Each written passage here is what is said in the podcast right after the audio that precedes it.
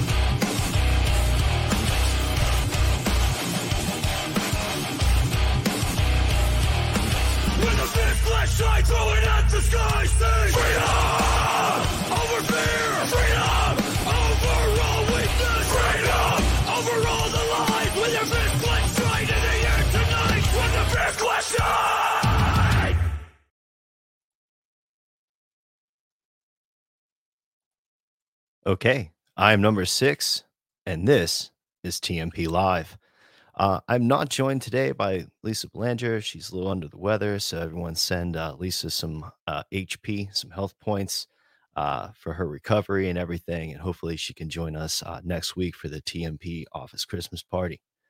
But uh, since I'm just flying solo today, I'm going to rely on the chat to you know help me out a little bit. Let's have a conversation, chat. So see, we got a few of the AM Wake Up regulars here in the Rokfin chat, waiting for people to join us on on the Rumble. We'll see how that goes. You guys know that. But um, here's this week's monologue. In the meantime, for the past few months, I find myself less and less interested in involving myself in politics the way that most people do. Voting, writing their congressmen, and phone calls to stop bills from passing seem so meek to me when such atrocities are being done with the money and power claimed from me by the US government. I've long since abandoned any notion that violence could be a component of our escape from this situation. We, if we lose our shit, will be dealt with and used as, as examples to make everything worse for the people after us. But no matter how true that may be, our government makes those moves for us. Here at the New Prisoners, we have spoke to you, our audience, on many occasions of the government luring, provoking, and entrapping people into becoming violent. The government puts agents in groups, even in ones like ours, to see which ones of us fit that profile. Add bait and go fishing. Oftentimes, when it's reported about what people had said or had written before their traitorous deeds, is never shown to the public. We're just given a description now because the thoughts conveyed are too disturbing and may cause a chain reaction of copycat killers. Wow, what an amazing excuse to execute a cover up, right? We allow the government to surveil us. We allow them to pretend to be people and to stoke violence among groups that are considered political dissidents or even create said groups for us to join. And when one wrong move by the weakest or most corrupt of us makes the news, we are all painted with that extra broad brush that we paid an exorbitant amount of tax dollars for. Hmm. The news. What the hell is that anymore?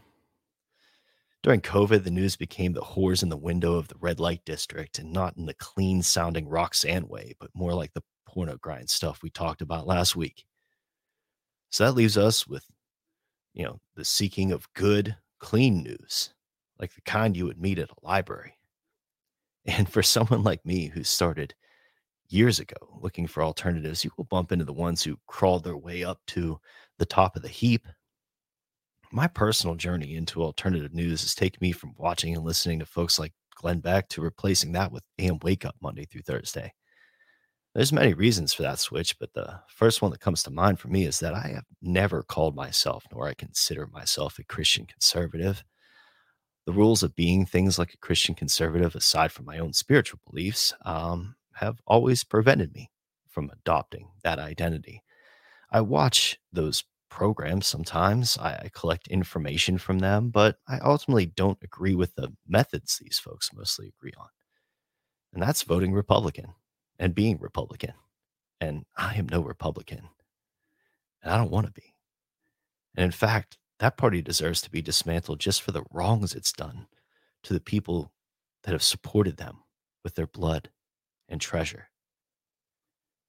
Democrats can piss up a rope too. Uh, I, mean, I would never consider voting for or supporting most of what I've seen from them in my lifetime, other than maybe going back to watch how some of them opposed their Iraq war. The Green Party is the drizzling shits. And for someone like me who would never tell people, or, or would always tell people, I'm sorry, uh, in conversation that I'm sort of libertarian, to keep it simple, I have no desire to join them either.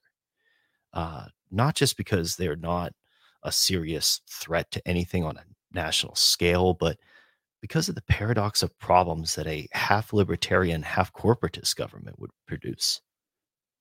I believe the switch to a more autonomous way of being governed has to be one built from the ground up, not implemented piecemeal, which in my mind would cause tremendous imbalances in things like markets that would ultimately favor the oligarchical class and make things even worse.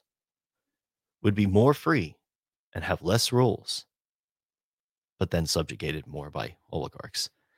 So when I look for news that's poison for my mind, when I find alternatives that fail us and send us into further generations of slavery, I guess all I have is great friends that I've made so far in this journey. Folks like you all listening that are just as disenchanted with how this world actually works, allow people like me to create a little world of our own. One without warmongers and faith peddling institutionalists, and ones that or just serving some sort of industry for just a few hours of the day that we get to spend together. We have a world of our own. If only the rest out there could see what it's like. And that's this week's monologue. Uh, drop a six in the chat if you feel me. All right. So it looks like we are live on all platforms. Yes. Uh, let me switch over to the Rokfin, make sure that that's going. It says not live. All right. Are we going live now? Yeah, we are live. Oh, yeah. All right. So what's up, Rokfin chat? How you all feeling today? Hope everything is good out there in the world.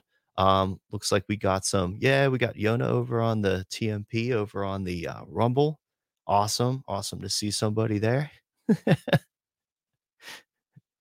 and we got Lisa in the chat too. What's up, Lisa? Hope you're feeling good. All right. Get better and we'll we'll get you back on the show next week. All right. But um, let me roll on to the first of the big four, and then we can uh, go from there. And our friend Ryan Graham will be joining us uh, in the next hour. Uh, he has to take care of some some stuff before he jumps on, so he will be joining us, folks. So look out for that. But um, I wanted to roll into this one from our friend Ken Silva because it actually does go into uh, something that happened yesterday uh, that I have to do an an update on because I was originally going to read through this article and say, well, this is a result of the Republicans failing uh, their countrymen yet again uh, with uh, passing yet another uh, National Defense Authorization Act, potentially with this uh, FISA stuff hidden in it. I was going to warn you all about that. Well, guess what happened? Um, so it says here uh, from Ken Silva of Headline USA Watchdog FISA uh, reform bill would mark biggest surveillance expansion since the Patriot Act. Uh, it says hotels, libraries, coffee shops, and other businesses that provide Wi Fi could be compelled to serve as surrogate spies, structuring their systems so that they can give the government access to entire communication streams. Oh, that sounds great. So um, now this was dated uh, December 11th. So this is a, a recent article, folks. It's just four fucking days ago but already um, things are sneaking in. Uh, the Senate has already passed uh, the, the, bill and it's on its way to the House, I believe. So, um, but it says here that the legislation purporting to reform the Foreign Intelligence Surveillance Act, just so we know more about it, is set to go to a vote in Congress as soon as Tuesday, but they did it yesterday.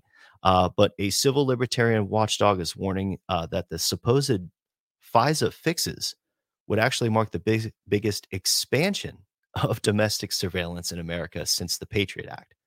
So let, let me uh, let me rephrase this. They're saying that the thing that they're doing to fix the problem is actually going to make it worse. Yeah, when have we heard that before? Um, the bill in question is the FISA Reform and Reauthorization Act, which is coming out of the House Permanent Select Committee on Intelligence. And according to the nonprofit Brennan Center for Justice, which that name Brennan just ugh, immediately makes me feel queasy, but apparently they're the good guys in this. Okay. Uh, the bill's name does not match its contents, according to the Brennan uh, Center for Justice. It says the most insidious aspect of the bill is it's changing the definition. Oh, geez, that's a familiar play too, isn't it? Uh, that the the most insidious aspect it says of the bill is it's changing the definition of electronic communication service provider. Kind of like they've changed what a platform is, uh, kind of how they've changed like what um, um, let's see what editorializing a platform is. Man, um, what they've done in changing definitions of things just in the past several years, legal definitions, mind you, you know, of, of what Facebook and X now can can do to us. Um, and we're going to talk about them a little bit too. Yeah. But um, now it says here uh, from Elizabeth Goitein. All right, we give it a shot. Uh, says red alert from her. Uh, buried in the House Intelligence Committee's Section 702 reform bill, which is uh, scheduled for a floor vote as soon as tomorrow, which again happened yesterday, is the biggest expansion of surveillance inside the United States since the Patriot Act. Hmm. So uh, going forward, not just uh, be entities that have direct access to communications like email and phone service providers. I love that. Just entities, just random people that you never elected or ever authorized to be part of your life. Um, yeah, they they can sneak into your email and phone services, but that could be required to turn over communications. So any business that has access to equipment, it says, meaning like having your own server, your computer, maybe your cell phone, everything. Do you own that shit? do you do you own the thing, the box of of of computer components made in China? Um, you know, that that's sitting in front of your face right now? do you own that? I mean, if you own it, why are other people allowed to break into it and surveil you with it? Uh, yeah, it's a tough one. Now it says uh, that means that hotels, libraries, coffee shops, and other businesses that provide Wi Fi could be compelled to serve as surrogate spies. So, structuring their systems so they can give the government access to entire communication streams. So, yes, no matter where you want to go with your communications, they'll be watching you. Doesn't it make you feel safe? Doesn't it make you feel loved? So let me say, let me send some love actually to the chats right now. Uh, shout out to uh, the Rumble chat over here on TNP. Yeah, compelled. Lisa says absolutely. Yeah, compelled. Yeah, that's a big part of this article, isn't it? Um, and then uh, it also goes on to say here in the article that the FISA Reform Authorization Act is competing against a bill coming out of the House Judiciary Committee, the Protect Liberty and End Warrantless Surveillance Act which made it out of the committee earlier this month with a vote of 35 to 2. Now, the House Judiciary's bill would require the FBI to obtain a warrant before they use FISA against a U.S. person. So, what that means is that right now, as of now, there is no requirement that the FBI has to obtain a warrant for you if they want to come after you. I mean, isn't isn't that something isn't there something inherently wrong about that? so if you're in contact with maybe a foreign person, let's just say that you know you, you have a, a hot foreign girlfriend that you're talking to you know hopefully it's not uh, you know a spy or something right but say that you're talking to that person and um Well, just because you're talking to her, then the government has every right to spy on your communications. They're allowed to know everything that you say, everything that goes back and forth, your entire relationship. That's kind of creepy, isn't it? I think so. I mean, even if you're not up to no good, right? Even if you're not one of those people that is just trying to, you know, burn everything down and take over the country or something like that, whatever they imagine people are fucking doing, uh, that deserves all of this uh, warrantless surveillance. But I mean, with with the way it's working out right now, folks, um, with the way that, that it's going, I mean, you don't need to do anything wrong, do you? I mean, they could they could just say that you did. That's kind of what I was getting at in the in the monologue a little bit, and not to get too paranoid or conspiratorial, but how easy is it for the government that does the investigation? That's a crooked investigation, mind you, you know, starting from the beginning. Um, once they start that crooked investigation and start pinning things on you, well, then they start leaking things to the media. And then the media starts circling that around, you know, that circular reporting thing. And then, you know, all of the accusations against you. And tell me where you've seen this before, folks, please the accusations against you or whatever that you know the person is in this example um you're only given a description of what those accusations are you're never re- really given the full evidence and then because of what my friend lisa has taught me too is that people in that position say if they find themselves in any um you know criminal hot water well then the the next the next step there is is to have a defense attorney offer you a plea deal. so that way, that the government's sources and methods and you know the way that it fucked you and the entire American public by its crooked investigation never come out. Never come out. So, yeah, when you put the people in charge of being the judge, jury, and executioner here, folks, and they're evil.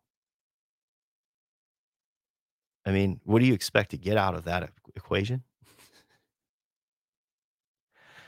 Uh, yeah, Lisa says Fox is watching the house. Definitely.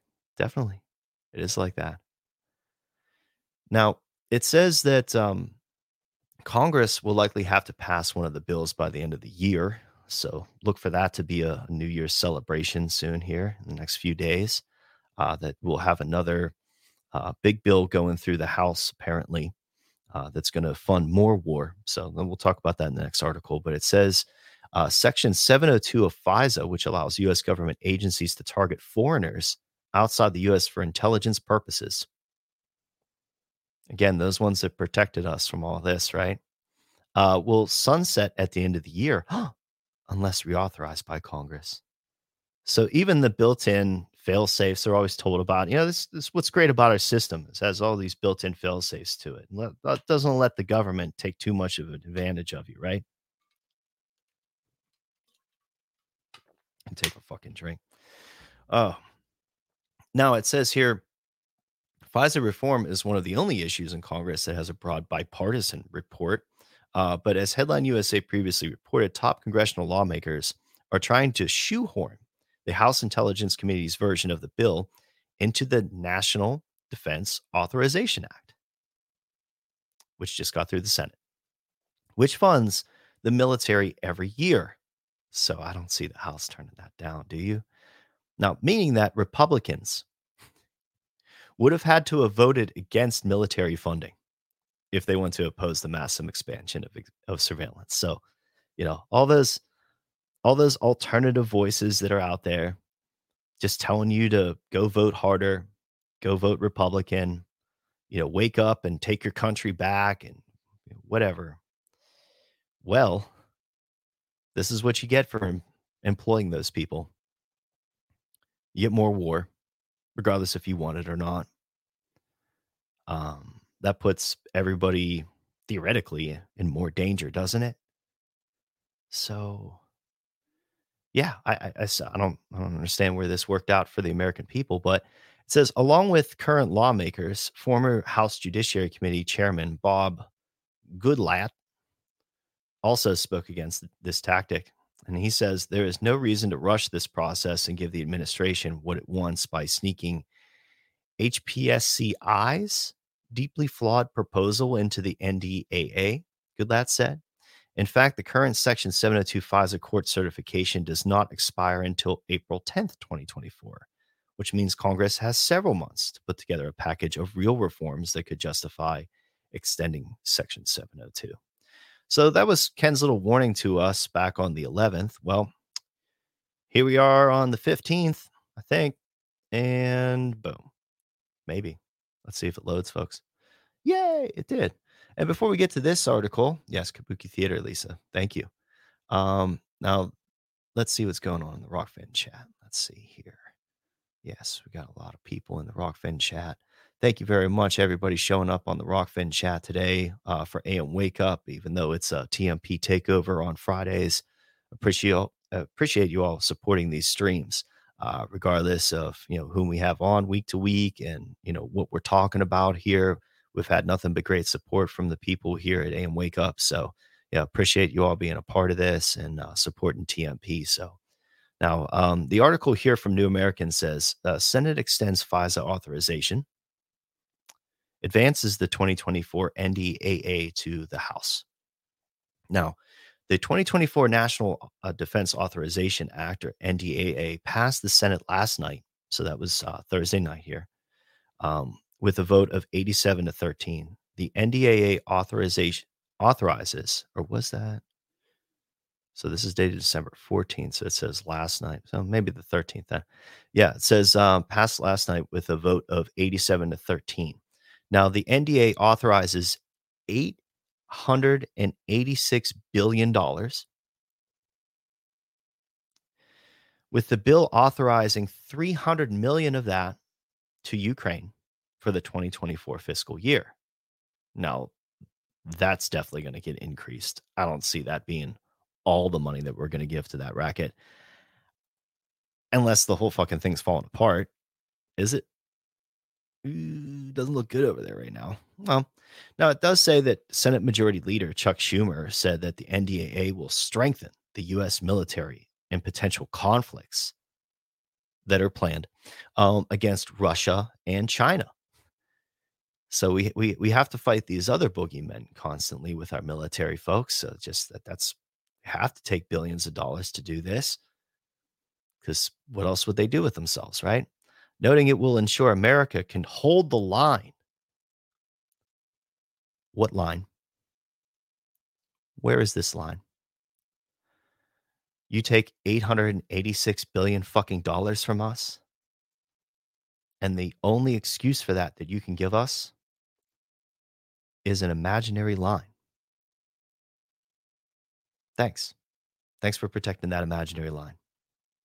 And standing firm. Oh, yeah, we're talking about dicks here. Standing firm against the Chinese Communist Party and their damn communist penises.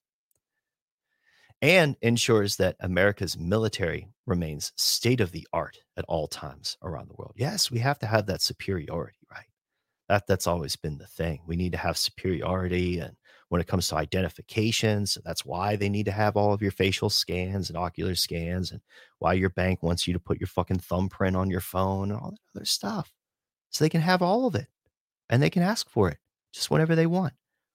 This was an argument I had with uh, a friend. well, not so much of a friend anymore, but uh, a friend long time ago about what was going on in China just watching what I was getting in the alternative media about China and what was going on there with their social credit system, how things were going over there in a technocratically uh, run type of society that's ran by corporatists. Well, here we are. Um, so it looks like that warning, that warning really got through. Ah, but it says uh, the House and Senate disagreed on provisions in the NDAA addressing abortion and transgender policy issues. Again, what the fuck? What the hell does abortion and being transgender have to do with stealing our money to kill other people overseas? Like, well, other than death, other than ultimately death being the, the big connector there. Okay. All right, it makes sense now. Um, Reuters reported last week that Republicans and Democrats agreed to remove provisions from the 2024 NDAA that would block the Pentagon's policy of reimbursing service members traveling to obtain abortions. Okay. So we have to pay people now for their travel to kill their baby. Okay. And coverage of transgender service members' gender reassignment surgery. Oh, that reminds me of one of my favorite cattle decapitation videos. Um, it was banned from YouTube a long time ago before it was cool to be banned from YouTube. I think you could probably still find it on Bloody Disgusting, though. So go check it out. It's called Forced Gender Reassignment Surgery. Yes, quite a twist. Now, a bipartisan group of senators attempted to remove the FISA Foreign Intelligence Surveillance Act spying provisions in the NDAA yesterday. Um, Senator Mike Lee, a Republican from Utah, and Senator Ron Wyden from Oregon tried to whip 41 votes to remove the FISA extension. Uh, Senator Rand Paul, author of the bill, said extending the Section 702 robs Congress of the ability to make reforms now and likely robs Congress of the ability, uh, opportunity to make reforms anytime in the next year. Paul's motion failed to pass with a vote of 65 to 35. Democracy, thumbs up.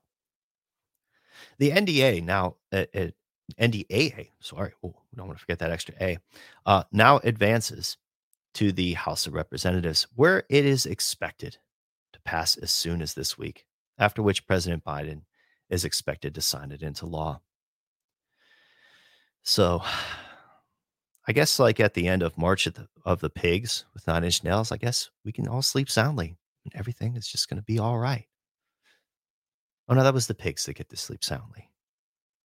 So I guess if you're part of the corporatist oligarchy, you you can you can rejoice that the the money flow for the endless uh, bloodletting overseas uh, that our country is responsible for is going to continue, regardless if you fucking wanted to or not, regardless of how many dinner table conversations that you have with your family over the holidays about how horrible this is, without how much you scream at your friends sometimes that they're fucking idiots for supporting the corporatist oligarchy and um, relying on them to give them information or to tell them how to think. So, I mean, as far as like an anti-war movement, anybody got anything out there? I mean, I saw that Gerald Celente was doing some stuff a little while back. That seemed pretty cool. I don't think we're getting anywhere though. How do we get anywhere with this? How do we get anywhere with stopping stuff like this? Is it phone? Is it really phone calls? Do, do we really have to convince people to like jump on the phone and then and then call their congressman and just leave them uh, a nice little message to please don't vote for the thing that your masters told you to vote for. and Yona's killing it in the Rokfin chat about the Chinese ground troops not being able to handle our, our, our platoons of dickless trannies. yep. Thanks for that. Imagine imagine the the the ick though. The the tremendous amount of fucking ick uh, that would exist of taking all of the severed tranny penises and putting them into like bombs. So whenever you, the, the bomb explodes, the, the guys are just hit with severed tranny penises. Is that is that being floated somewhere in a think tank? You think, guys? I think they've already thought of it. All right. So uh, moving on to the next article, and here uh, I might as well put the articles on the fucking screen, huh? Mm, that would have been helpful. Producing sometimes, but let's uh let's talk about this because uh, this is what I was kind of getting at with the alternative media stuff here too. And um, oh, oh, we got, I think we got Steve with us. Ta-da! There it is, the Stoner Doom Metal Van. Steve, what's up, my friend? How's it going? Oh, not too bad. We got a we got a late start. We've had some technical gremlins thus far. That was uh on my part though, because I forgot to show the articles on the screen as I was reading them. Started a little different setup today, and I'm not used to it. But um, other than not having my usual uh, sidekick, uh, Lisa, here with me, she is uh, here in spirit and also in the chat. Just feeling a little under the weather. Uh, want to be on air today. I understand, but I appreciate you joining me. Uh, what's up with you, man? Sounds like you got internets again, so that's good. Yeah, I don't really know what was going. It's two days in a row that the internet here, Xfinity, just decided like, ah, we're gonna take four hours off. Oh, okay. Yeah, I mean, sometimes those 24 hours, tw- 24 hours in a day, it's a lot, a lot to have to deal with. And I understand that there's you know, literally hundreds of thousands of people that share that 24 hour real work burden. Yeah. Uh, but you know, who am I to to uh, uh, speak untoward of the great people at Pacific Gas and Electric who really just need their own layer of hell. Yeah. Oh, Pacific Gas and Electric. So, I mean, when it comes to um, monopolies on things, how much of a monopoly do they have on everything in that area? Like, Um, well, it's so I guess uh, I guess in this case it's Xfinity, and they do mostly have the internet monopoly for good. It's either Xfinity or uh, Comcast, and I Yeah. think they're even like parent co- or they're all the same fucking company. I don't even know. Mm-hmm. Um, there's a virtual lock on internet services. The o- other alternatives are there's some local providers not here in this particular area. Get closer you get to the Bay Area, um, and they do okay, but they're usually expensive. And of course, Starlink, which you know, as long as Elon is junking up the night sky with his spy balloons, people are going to have decent internet now. It wasn't like that a couple of years ago, but but the, he has uh he's done sky pollution effectively enough, which nobody ever yells at him for, by the way.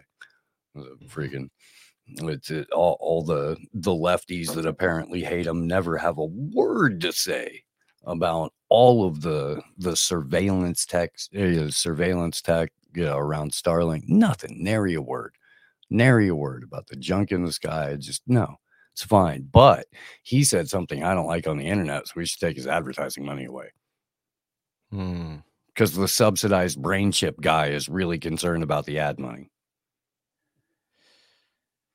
Well, I was going to bring up a, a story about Rumble actually, uh, and it, it's funny because um, this week you guys talked about it on AM Wake Up. You talked, uh, of course, we, we you have to talk about Alex Jones being brought back into the fold on X, um, which is a huge factor in our all everything app. so not only are you going to get your uh, internet provided to you potentially by the the big man, the big electric eye in the sky, as our friend Gar Goldsmith would refer to, uh, with the Judas Priest song "Electric Eye."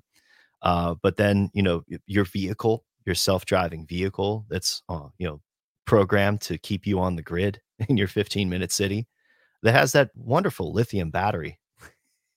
that if that shit catches fire, you, you like hundred gallons of water.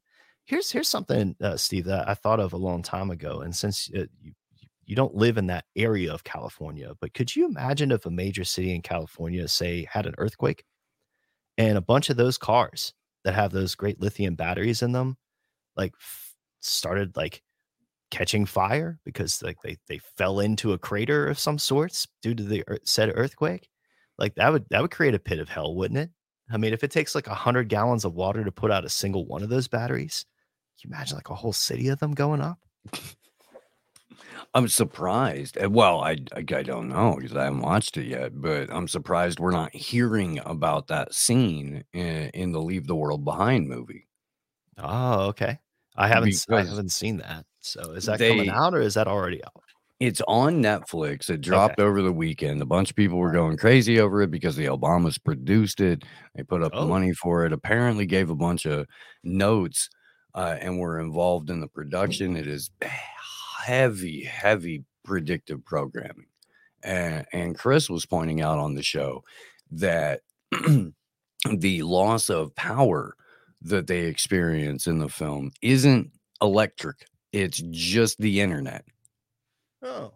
So it, it's you know pushing people in a, a specific direction of how they're supposed to react when the internet goes out right? which is something that they're telling us is inevitable uh, we i just saw a thing last night that was saying oh the uh the solar storms suns whatever are going to be so bad 2024 you could lose internet for weeks at a time Mm. And which how is easy would it be them to blame something on that too? Like just I mean, with people's knowledge about how the mechanics of their shit works, it's like going to a mechanic and he's telling you, yeah, your fabulator is uh is a little off. You just have to add extra right fap to it. And he was like, oh, okay, here's my credit card. You know? I, mean, I was I was talking to somebody last night and, and uh you know it it wasn't it wasn't like let's you know we should all be luddites but it was like hey um maybe we could hit pause on on this whole like rapid acceleration of technology doing eh, shit that we don't need at a cost that you know future generations can't bear? Maybe because hundreds of millions of people all over the world still don't know the basic mechanics of how to navigate the internet let alone their email. Maybe we could, you know, slow down on the smart dust shit and the oh AI figured out that we all suffered mass amnesia thing, which I'm, I'll be talking about extensively on White Phillip here later today. Um, but yeah, I mean, it's you know, I what, where do you feel the that the the technological advancements, even of the last five to ten years, have brought us? Has it brought us closer to an understanding of each other and how the world works, or has it done more to separate us and isolate us as both individuals and collective humans? I think it's made the AI system that's monitoring all these platforms, it's made their programming a lot easier. I think because we're demon we're we're literally going out onto the enemy stage and we're performing our our acts against them. You know, they're they're getting to read our playbook before we play them. Um, that puts us at a tremendous disadvantage. I think that uh, with the amount of technology that they have now, potentially, I mean, if they had abilities to monitor people, you've you've talked about this with people like Whitney Webb and others, and what you brought up before, even with them floating around the idea of like some kind of solar flare taking out the internet or something. It's just it reminds me of like a cyber polygon, the movie. You know, you're just you're just rebranding the whatever the the bad guy is.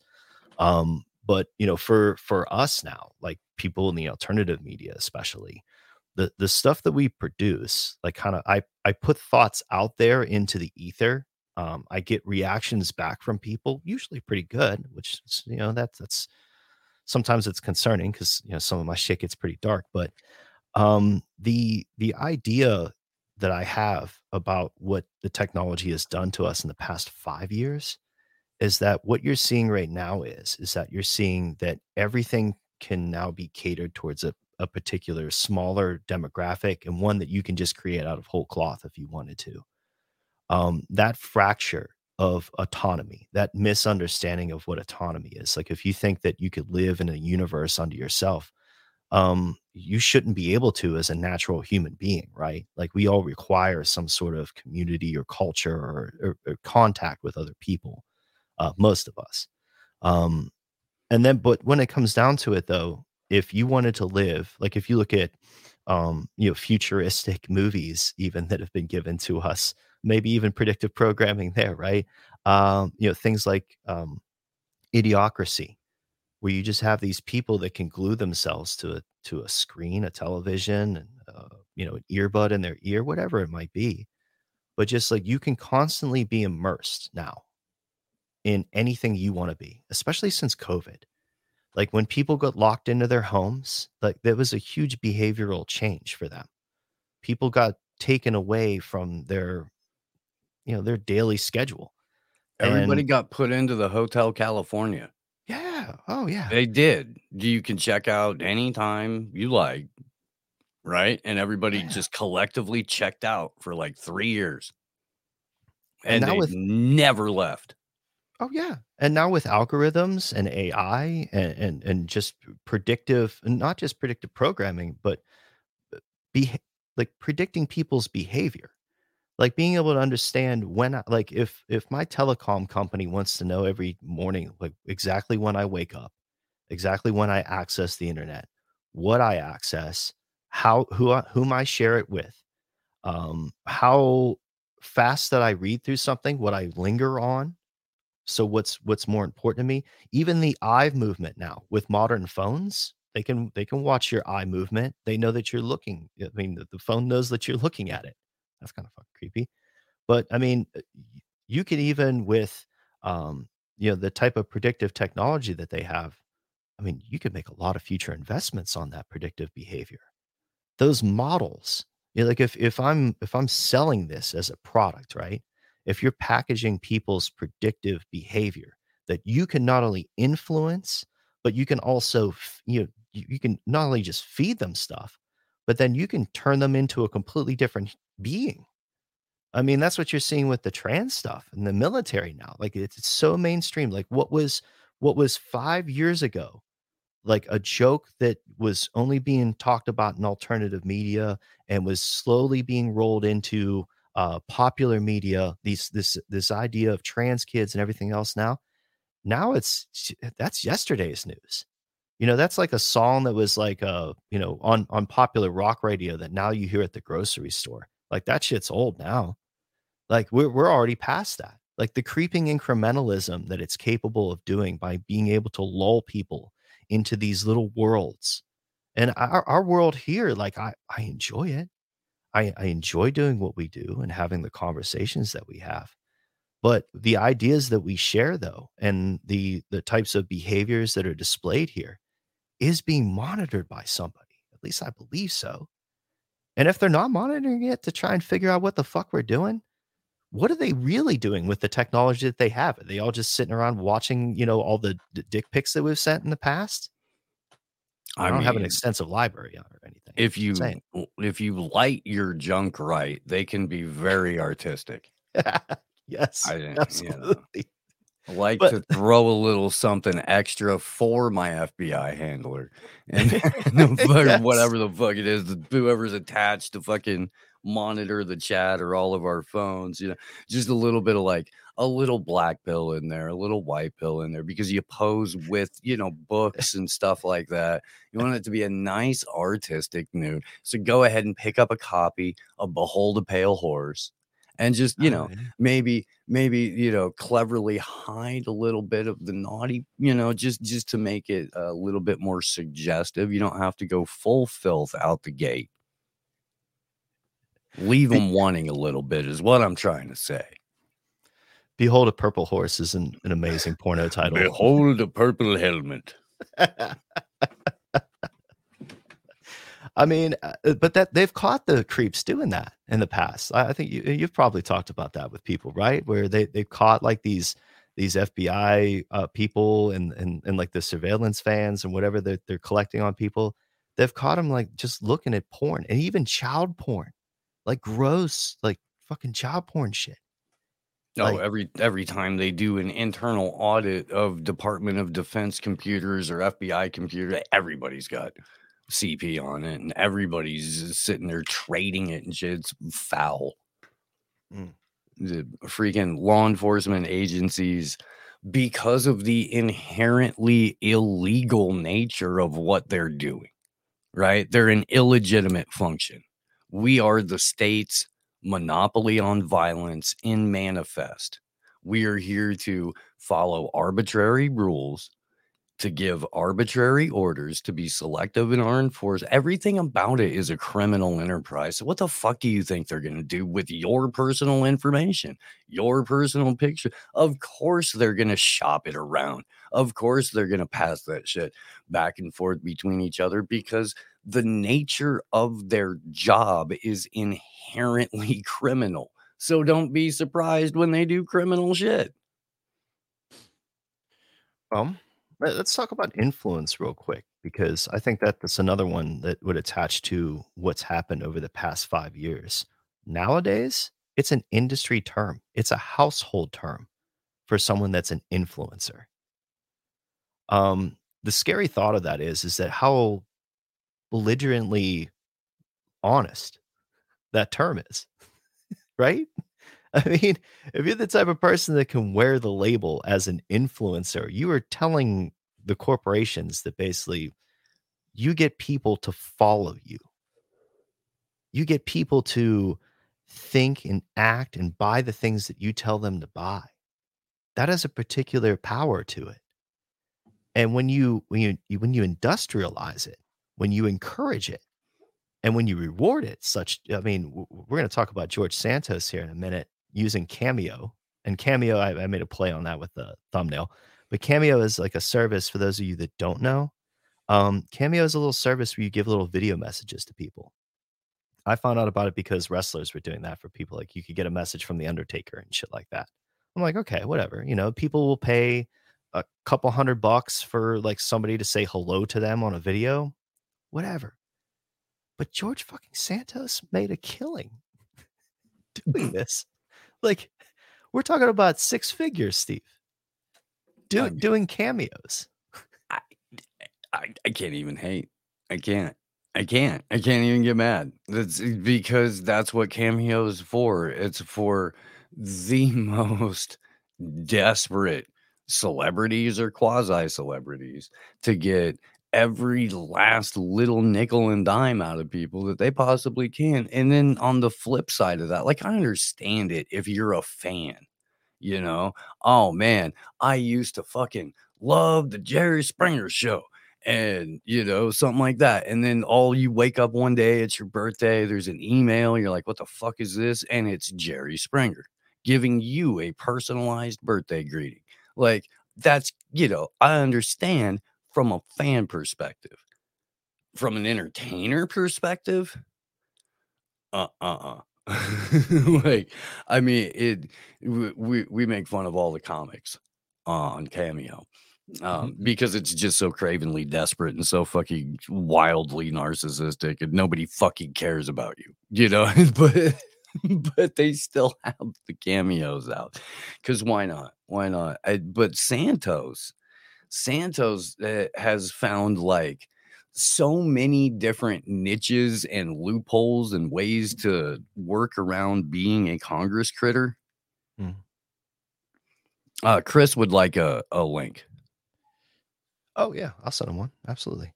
Cool. Um, cool. What I was going to say too. I mean, I think it, Santos had a perfect uh, sort of person to teach him those ways of, of just sort sort of starting fires uh, when you're a fireman, like just uh, trying to get attention for something that you indeed are starting and creating. So what I mean by that is, and as I send Chris this link, let me pull up this uh, on the screen share if I can. Um, this is about Alex Jones. And this is, I wanted to pull this specifically from Reuters because just scrolling through and seeing the, the fucking headline, Steve. Conspiracy theorist Alex Jones. That's that's the descriptor in the headline now.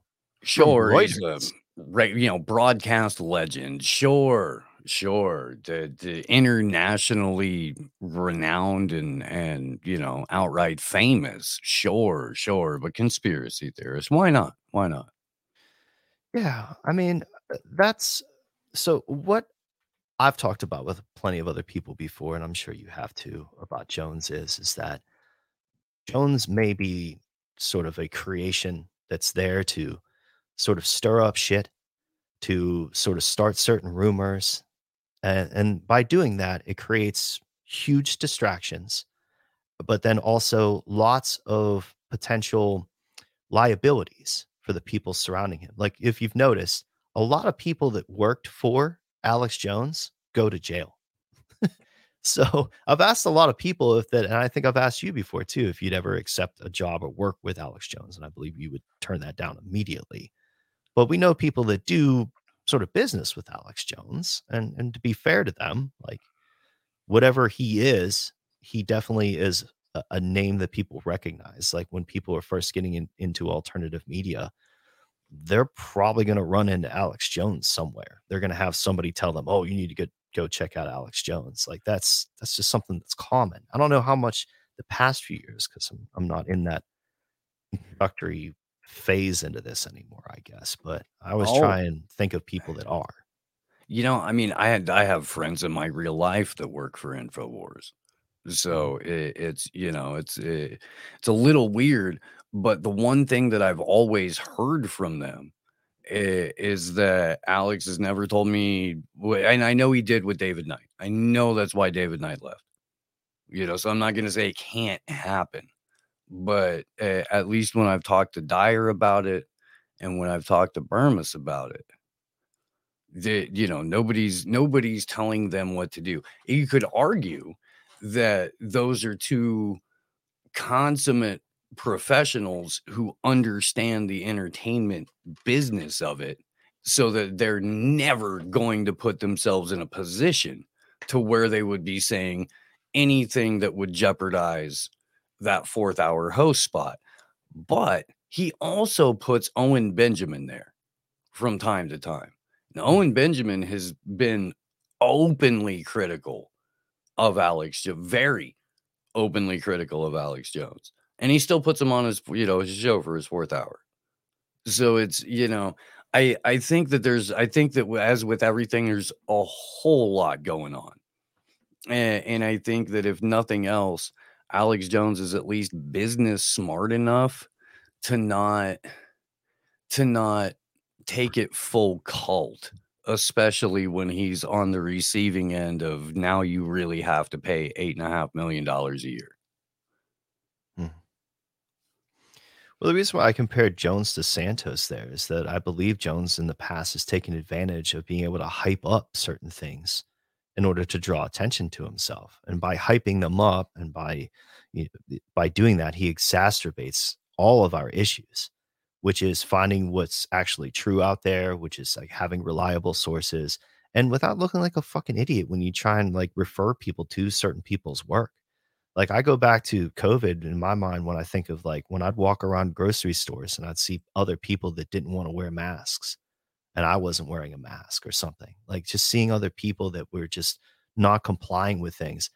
I would I would approach those people or the people that would complain about it to me openly, you know, that they had to work and wear their mask or something. I would hand them a slip of paper with the last American vagabond written on it like just little things like that because I knew that I could send people to that resource without being fucking embarrassed by what they'd see.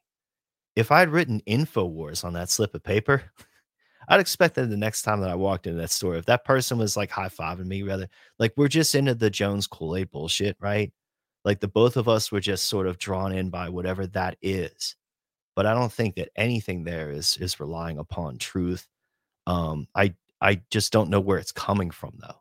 Like eh, I I th- it's it's easy. It's probably Occam's razor razor to assume that it's just Jones taking advantage of that hype to make money, because money is a big motivator. But there's something else about him. Like Chris, since you've just joined us, how many fucking uncles does Alex Jones have? Do we need to contact like somebody that does genetic genealogy? Because I know a couple people actually, and and we can get this going on. I want to know how many fucking uncles Alex Jones has and how many of them worked for the CIA and other agencies. Don't you, Chris? He's got a lot of uncles. He's got, a lot of fucking uncles. Microchipped uncles and CIA uncles. His uh InfoWars was what created by the CIA. Alex Jews, Jones has got a lot of uncles, fucker. Yeah, yeah. We just do the whole song. Right. Absolutely. I tell you what, I mean that's that's an impressive thing that they did at South Park. I mean, when you put together a score like that for that movie, you have like big musical numbers that you have to do. That was a funny movie. real shit. That was back in the day. They made a movie about kids sneaking into a movie. For kids sneaking into a movie, Mm-hmm. right? Mm-hmm. That's genius. I remember when I snuck in, I was watching it. I think I, yeah, I don't think I was 18 yet. And I was watching it. I was like, oh shit, this is about us. You don't get those experiences without breaking the rules, folks. That that's I I had a conversation like that with my good friend Tom the other night that does Saturday Night Anarchy, and uh, he'll be doing that again this Saturday night too. Um, and you guys are always invited to that. Uh, we, we we like to keep it an open forum over there. That anybody that wants to hop on can. Uh, if it's a Saturday night and you just want to rage, just come hang out. Um, but yeah, the the idea of is that you know people that grow up following the rules, they never, ever could understand our perspective because they've never been to that mountaintop. Like uh, Andy Rouse and I talked about it on Monday night. Uh, that was a fantastic conversation. That dude is great and also Yeah. a metal fan. Um, He has a little deal he calls Horns Up that I'm definitely I definitely think he was in a metal band back in the day. Oh fuck me! I gotta I gotta talk to him about that. Then that's interesting shit. I wonder what I didn't even get a chance to really ask him like if he played or anything. So yeah, that's gonna be great. Yeah, we're gonna have to hang out with Andy sometime soon again. So shout out to uh the Deep Share podcast. Go check that shit out, and please go follow them on Rumble. Uh, get them up on uh on Rumble here because I think they're also on Odysee and YouTube. And you guys know how that deal is. Like Odysee's whatever the fuck that is anymore. I guess it's still running. I see that certain people are still streaming to it. So yay on that. But um, I don't know if you guys ever tried it. man. Right? Decentralized, but zero. th- there has been zero traffic on that channel like since I started it, man. And and it's it's kind of it's it's sad because like back back when I started it, I really had high hopes for like what was going on in the libertarian movement, especially up in like the New Hampshire area and places like that. I was really encouraged by what I saw. And then this whole Ian Freeman thing happened, where Ian Freeman was, in my opinion, set up in a way where Steve, you brought up people not even knowing how the fuck to work emails these days. The, the network that that Ian created, at least from what I've read, um, the network that he created for people to exchange Bitcoin and starting his church and everything. The reason why the government went after him is because certain people that were using that network uh, got screwed out of thousands upon thousands of dollars because it was old guys sending money to people posing as women overseas. So it was like efficient, like you know, like you have a fucking relative in you know Nairobi that wants to give you a diamond mine, Chris, and all you have to do is send him ten thousand dollars, you know, to do the paperwork, right? And you send him ten grand. Well, they found Ian responsible for that, even though those people committed that exchange between other criminal parties. But because he wasn't privy to the information on his network, because he didn't know that these nasty transactions were happening on his his blessed network, then he is ultimately responsible. That's what the government found. That's what's disgusting about that. Because HSBC is a gigantic fucking bank. Um, they even fucked BitChute, which we'll probably talk about in a little bit, out of some of their money, which they're on a completely different pay platform now and everything. It's and it's fucked, by the way. Um, so yeah, my reoccurring payment didn't go through. So now if I try and load up a video more than two gigabytes, it won't let me, and I have to redo my payment every month now. Wait, what? You have to pay for BitChute? Yeah. Well, if if it's over two gigabytes, if you have like little, and this is why little like short clips of shit like gets over on BitChute so much, and not podcasts that are longer, because like you have to have a bronze membership or higher to do more than two gigabytes, which most of these three hour podcasts with video are going to, are going to be. Now, the other problem there is they don't tell you that on the BitChute website. You sort of have to figure it out. Like I had to go on to like Reddit to figure out that you have to pay BitChute in order to get your larger videos accepted. That's what I had to do. Yeah, that was like uh Odysee. I didn't know you had to have Odysee bucks or whatever to be able to upload. Oh yeah, they're hyper coins. Yeah. My uploads were massive. Yeah. Huge. And uh, they take forever. And the dude from Odysee's like, you got to compress your shit. And it's like, I just know how to edit it. I don't know how to fucking compress it. it's like, why doesn't it like give you like some warning? Say, hey, why don't you make this smaller? Yeah. Well, I mean, But the compression thing too, it, it shits up the quality. So Yep. I mean, that's the the only good thing that Odysee really had when I was using it was the quality of the video when it wasn't buffering. Now the buffering will drive you fucking insane. Like I often put people's videos on when I'm driving So if like that that stream is buffering while I'm driving, like I feel like I'm gonna have a fucking like uh, like a stroke or something while I'm driving, dude. See, Like I can't handle it. my thing I liked about Odysee is that you could download any video. ah, So like I found Christopher Lord on there, and I've talked about him before. Like my occult knowledge and stuff, all basically started with him. Like shit, now it's like 14 years ago. when on YouTube you could only put up the 12. I think it was maybe 15 minute was the max at the time. is all you could put up on YouTube.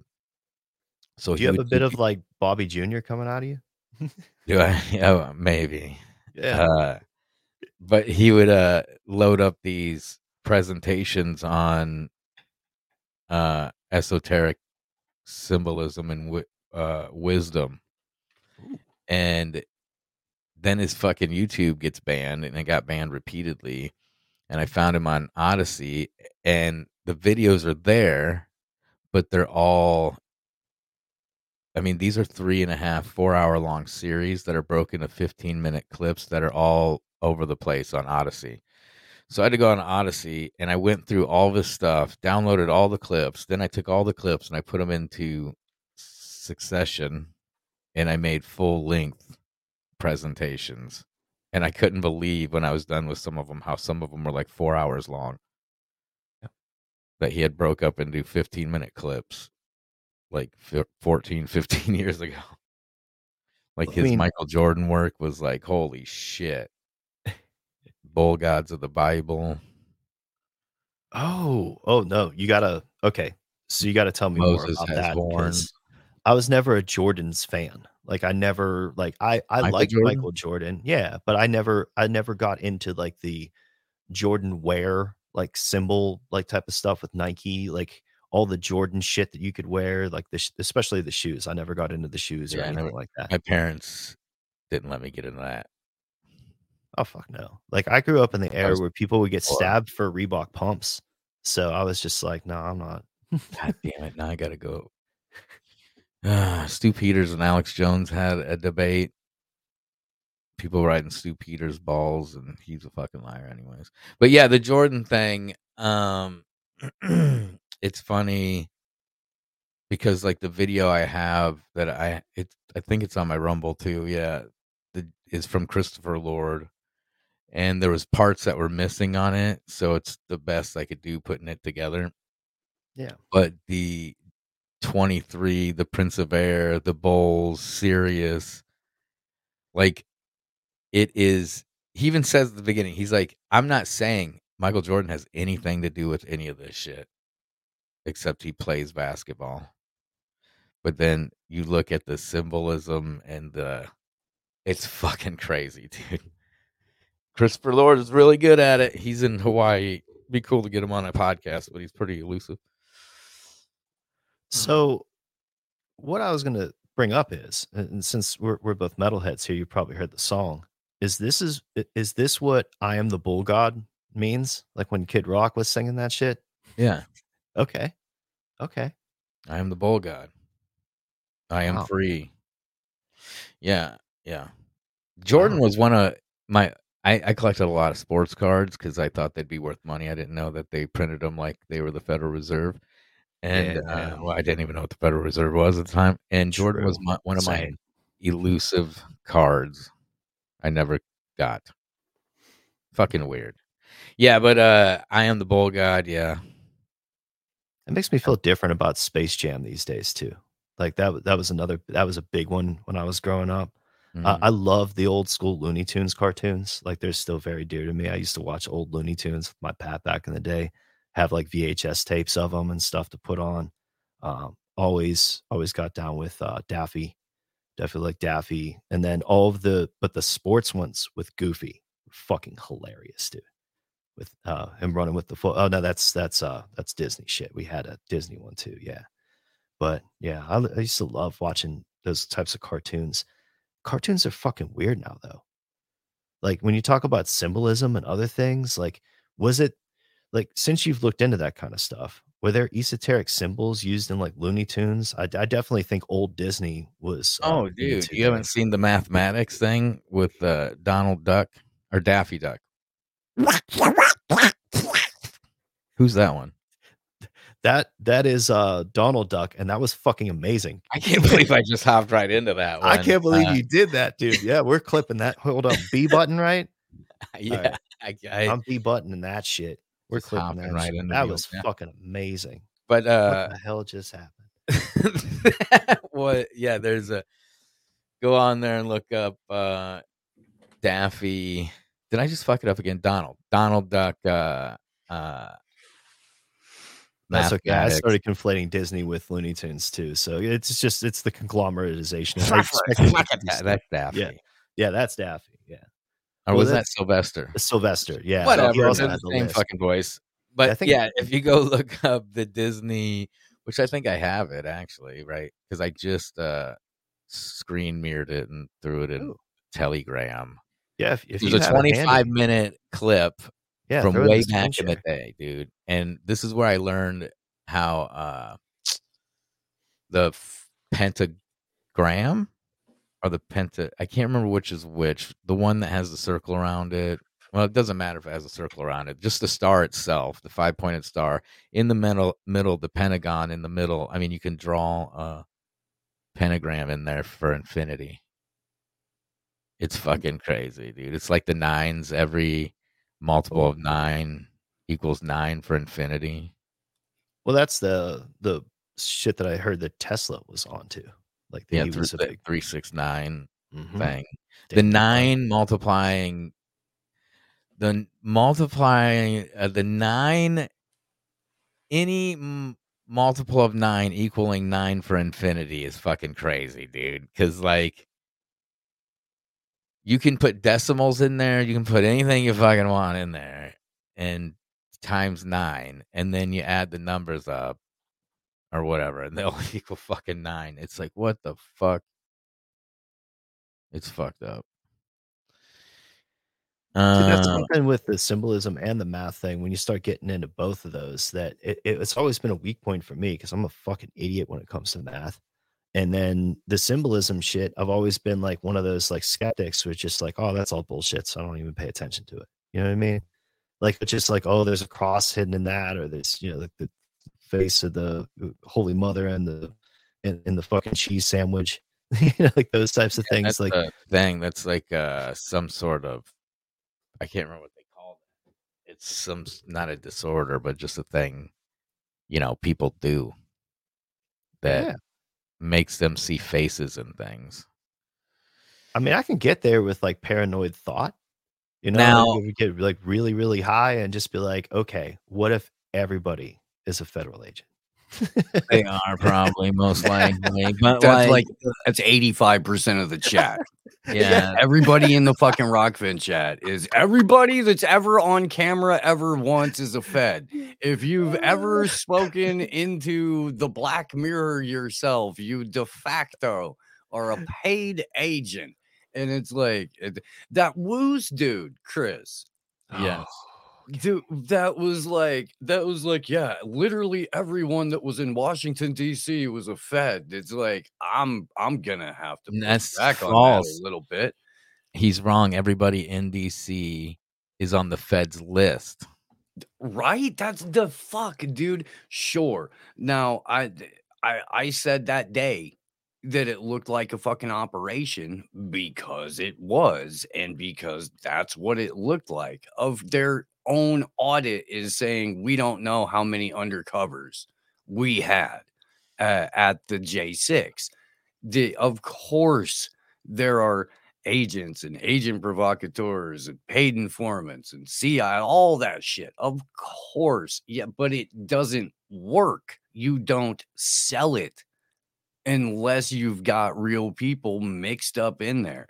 Like I think that dude was trying to say that there were no actual arrests at J6 and nobody's actually done any prison time or anything like that because it's just so easy to sit hundreds, if not thousands of miles away from any action whatsoever, oversaturate yourself with you know with fucking paranoid material and walk away with the conclusion that everyone who isn't you is an agent working against you.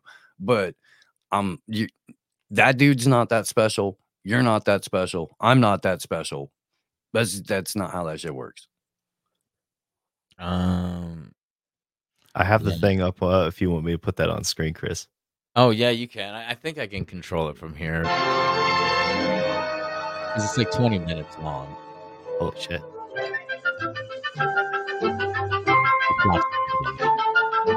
Let me go into Dude. commentary mode.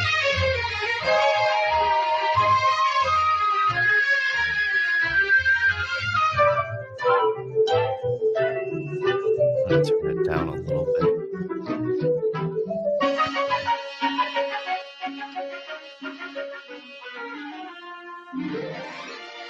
Jesus, I didn't know the credits were an hour.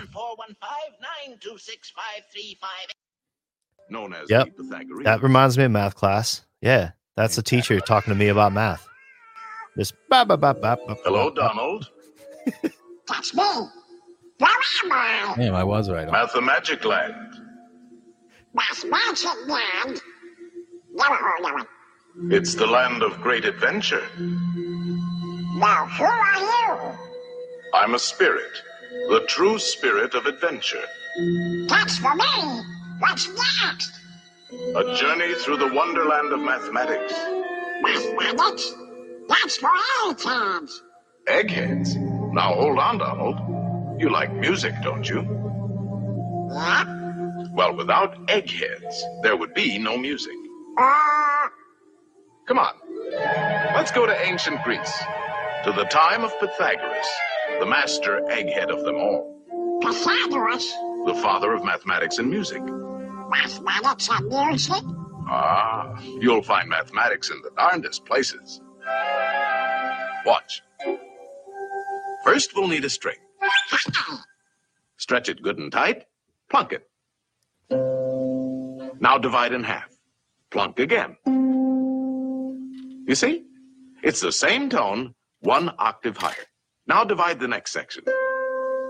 And the next. Pythagoras discovered the octave had a ratio of 2 to 1. With simple fractions, he got this.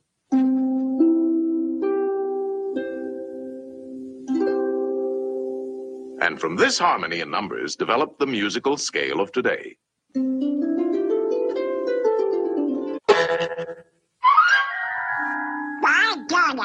You do find mathematics in the darndest places. You can imagine how excited Pythagoras was when he shared his findings with his pals, a fraternity of eggheads known as the Pythagoreans. They used to meet in secret to discuss their mathematical discoveries. Only members were allowed to attend. They had a secret emblem, the pentagram. Let's see what the topic is for today.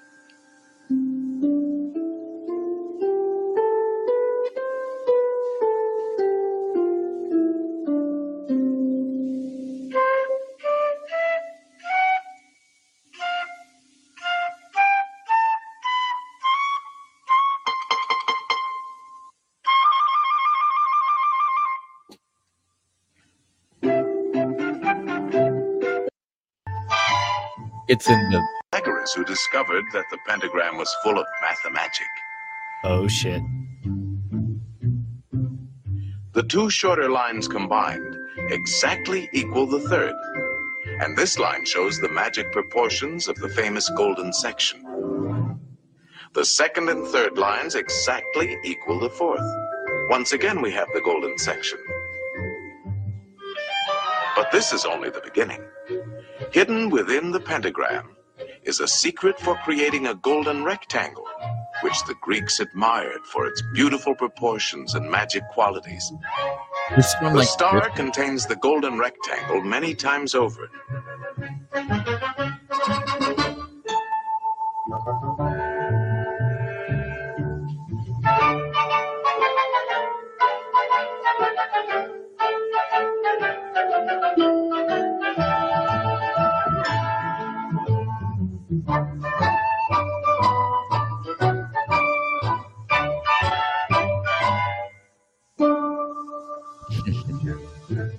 It's a most remarkable shape. It can mathematically reproduce itself indefinitely.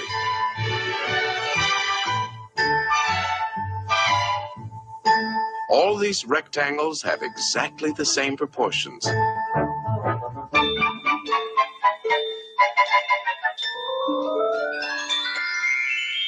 This figure also contains a magic spiral that repeats the proportions of the golden section into infinity.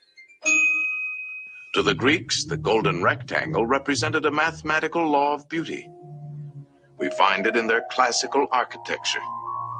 The Parthenon, perhaps one of the most famous of early Greek buildings, contains many golden rectangles.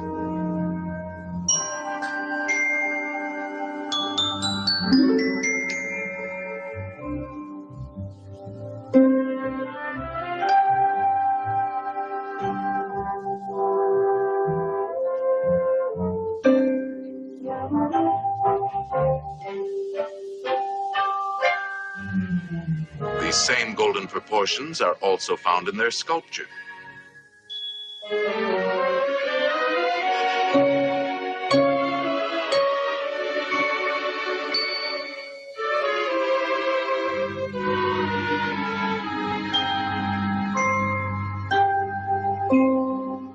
In the centuries that followed, the golden rectangle dominated the idea of beauty in architecture throughout the Western world. Everybody's Cathedral of Notre kids are Dame is an worse off outstanding for example. not having these cartoons right now. The Renaissance painters knew this secret well.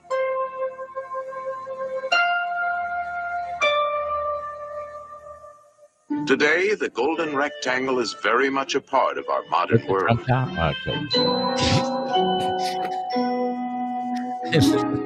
Modern painters have rediscovered the magic of these proportions. If they had an airplane flying, I lost my shit. Indeed, this ideal the proportion is seven to be found out. in life itself. Good, oh, good, oh, good. Chris, was that you? This is mathematics. I I'm got not that mathematical figures like that. Ah, ah, ah, Donald. Let me try it. Donald, no, perfect. Ideal proportion. not quite. Uh-uh. No, I'm afraid not. Well, we can't all be mathematically perfect. Oh, yeah? Yeah, I do like to do it. Now that you're all pent up in a pentagon, let's see how nature uses this same mathematical form. The petunia, Hey, you guys, I got a dip. the star jasmine, Hold on, Steve. Thank you for joining us. Heck yeah. And uh, for this wonderful portion of this crazy shit, especially. it was wild as shit. yeah. You guys are awesome. Thank you, Six, for for holding down the channel on Friday. And uh if anybody is down, catch me on White Phillip around uh about an hour and a half from now. And uh the critical hour with Garland Nixon, Wilmer Leon uh around noon. And uh what's up, Ryan? Ryan's awesome. What's up, buddy? Yeah, right. everybody, everybody support this man's business because it, you know, it, it supports us too. That's right. Yes, it does. Let's go. Uh, let's go back to the panel here just for a second. Ryan, thanks for joining us, man. Um, oh yeah. how you feeling today, brother? Oh, it's Friday. Feeling good. How you doing? Oh, pretty good, man. I'm happy it's fucking Friday. Get this week over with. Um, you do a great wrap up show with Independent Review. I just wanted to get that out of my brain right away, so I made sure I said it. Oh, Um, thanks. I, I've, been- I've been watching what you do there. I like how you put things like that together from different sources because um, it's it's really hard to navigate anymore with the amount of shit that's out there and the amount of bullshit that's out there too. like you know, Yeah. and if oh, you're trying sure. to put people on to like some some some good shit like if you're trying to share something to somebody but it's not going to be Mhm. overwhelming to them because like chris and i were talking like chris put together like he can put together like a four or five hour presentation about certain topics Mhm. like this can get very in depth and like uh, i'm sure you're familiar with like the richard groves and people like Oh, that yeah. of the worlds too they can you know they can do those marathon types of podcasts about certain topics too i mean it could be done but that's not necessarily the thing you want to hand somebody when they're first kind of like having you know the conversations with you or Mhm. other people in your life um so Yeah, it, it- it's easier to give them a video like yours, so they could be like, "Oh, okay, well, I, I kind of like that person's voice, or I like their style, and other things like that." It helps them introduce. It's like it's like the cool sample CDs used to get it like Hot Topic and other places, like way back. Oh in the yeah, I remember those. Yeah, yeah. Fuck yeah, so many good bands I discovered, like Black Dahlia Murder and shit, like all those different those at groups. concerts. People, Unearth. Oh yeah, yeah. I remember what that. we do. We hand out fucking tapes and shit. The one I got the one summer, it was like I forget what fuck festival it was, but it was uh, a sampler that had animals as leaders on it. And I Oh, had shit. never fucking heard anything like that in my life. Like it, it was like their first big release. Um, and then I shortly after that, one of my best friends in the world, shout out to him if he's listening.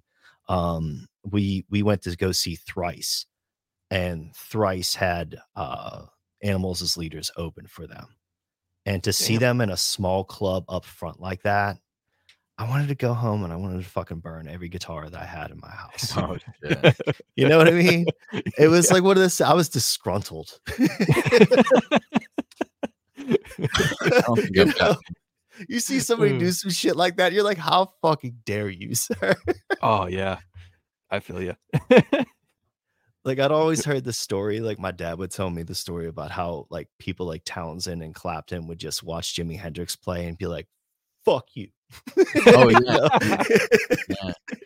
When I was a kid, we had this dude. he could play. He was an artist and all that. He very talented. He's an awesome tattoo artist now. Mm. But uh, like one time he invited a bunch of us over to jam, right? So a bunch of us, I, fuck, there was like six of us that went over with our guitars to jam. He wheels out a half stack Marshall and proceeds to fucking play flawlessly like anything Metallica, anything like fucking Slayer and shit. And all of us just stood, sat there like, what the fuck are we doing here? Like, what uh-huh, is, yeah. like, what the fuck are we even doing here right now? He literally pulls out a fucking half stack Marshall and just clinics us. Jesus. It's like, fuck, I fucking sucked. The sad thing in that regard is, is that when you do bump into those people, at least in my past experiences, is that they are tremendously difficult people to deal with. Nah, he's cool. that dude's cool as fuck. Wow, and you know, people then. listen Yeah. and be like, "Oh, Metallica, that's that, fucking easy." Uh, nah, I mean, back then it wasn't. I was only like a fucking See if I sophomore, freshman. Oh, bro, you used to have to go to the library and print out tablature when I first started. yeah, dude, I didn't even know what fucking rough. tabs were. I Mhm. barely even know what they are now. Oh yeah, just picking that up from somebody or picking up a magazine. Like having having an extra six bucks so you could buy a fucking guitar player magazine so you could fuck up, you know, smoke on the water or whatever for like 6 Mhm. months. But then you figure out like, okay, all right, so you you figure out mechanics eventually. And then Oh whenever shit, you do? Fuck. Yeah, dude, well, doing this sort of, yeah. we all hope, right? I We all know what. But- Steve and Ryan will start talking music and theories and shit, and like I'm Mhm. like, I, I, I'm out of there. I, I don't, I don't know what the fuck you're talking about. Like, well, I mean, I somebody can brought up vocals the- and I can jam riffs, but Mhm. yeah. that's it. I don't fucking know anything. Well, there's there's different approach. That's that's the beautiful thing about like it, just becoming an adult and owning an instrument is is that you don't Mhm. have any more rules anymore. Like there's there's no real rules anymore when it comes to music. It's just the ones that people adopt. Like these these just like social dogmas anymore. We were kind of talking about it before. Steve and I were just like everything because of like the algorithms that that affect all of us and what we see, uh, which is why shows like the Independent Review are important because you break people into it at least a different paradigm, right? Yeah. Um, but you know the the idea though with with music is is that we all accept these dogmatic rules about how something's supposed to be. Um, that's why I love dudes like Jacob Collier because like you listen to his shit and it can just go in any fucking direction he wants it to go. Mhm. Um, Co- you know, uh, Cory Henry is another great example too uh, of just somebody that can play any fucking thing that you want him to play on a piano. So he just does what he wants. Like people that just have that sort of freedom and that it's like watching an athlete that has unbelievable flexibility.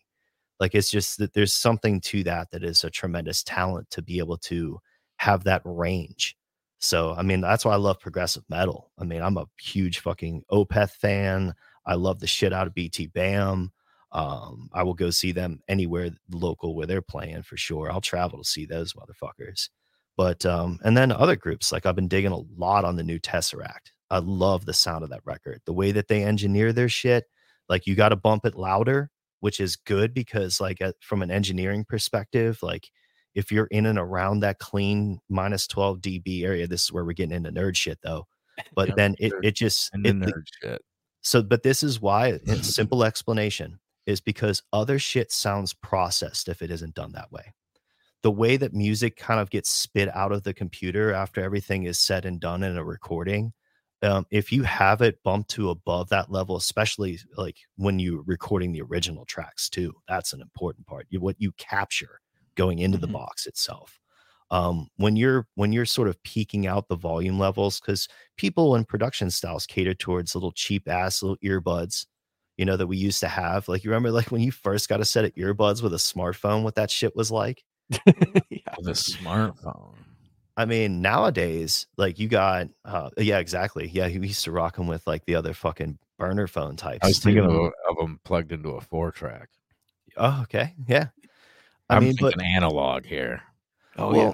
Well, yeah, but It's the modern, the modern processing, yeah, that that m- most of what's done in people's computers, though, guys, it, it's just Mhm. it's meant for shitty earbuds and playback Yep. devices, like the little tinny. It's so hard to fucking mix something to play across platforms. Yeah, To be able to take it from the car, because the car test is the test, right? hmm You're doing music from take it from the car and then put it on a smaller system or then in the phone and then on the computer. It fucking is yeah, I'm no producer, engineer. It's a pain in the ass and everything's digital now. So like yeah, there's not much is analog. Right? The the only analog part is the physical playing of the instrument.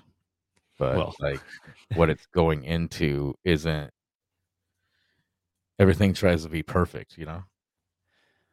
Well, and and people sort of adopt certain principles. So this works in alternative media too, just like it does in music. Like somebody sets out like a certain standard of how a song is supposed to sound, and then everybody sort of conglomerates around that.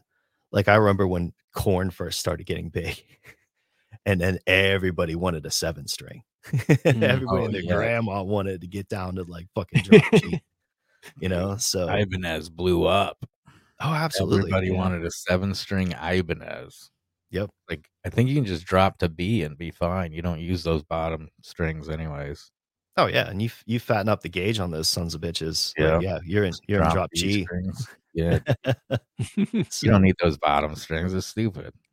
yeah, I mean, then you It, get I'm into like, backwards if you're a nerd. I mean your Yeah. top strings. You don't need those fucking little things down there.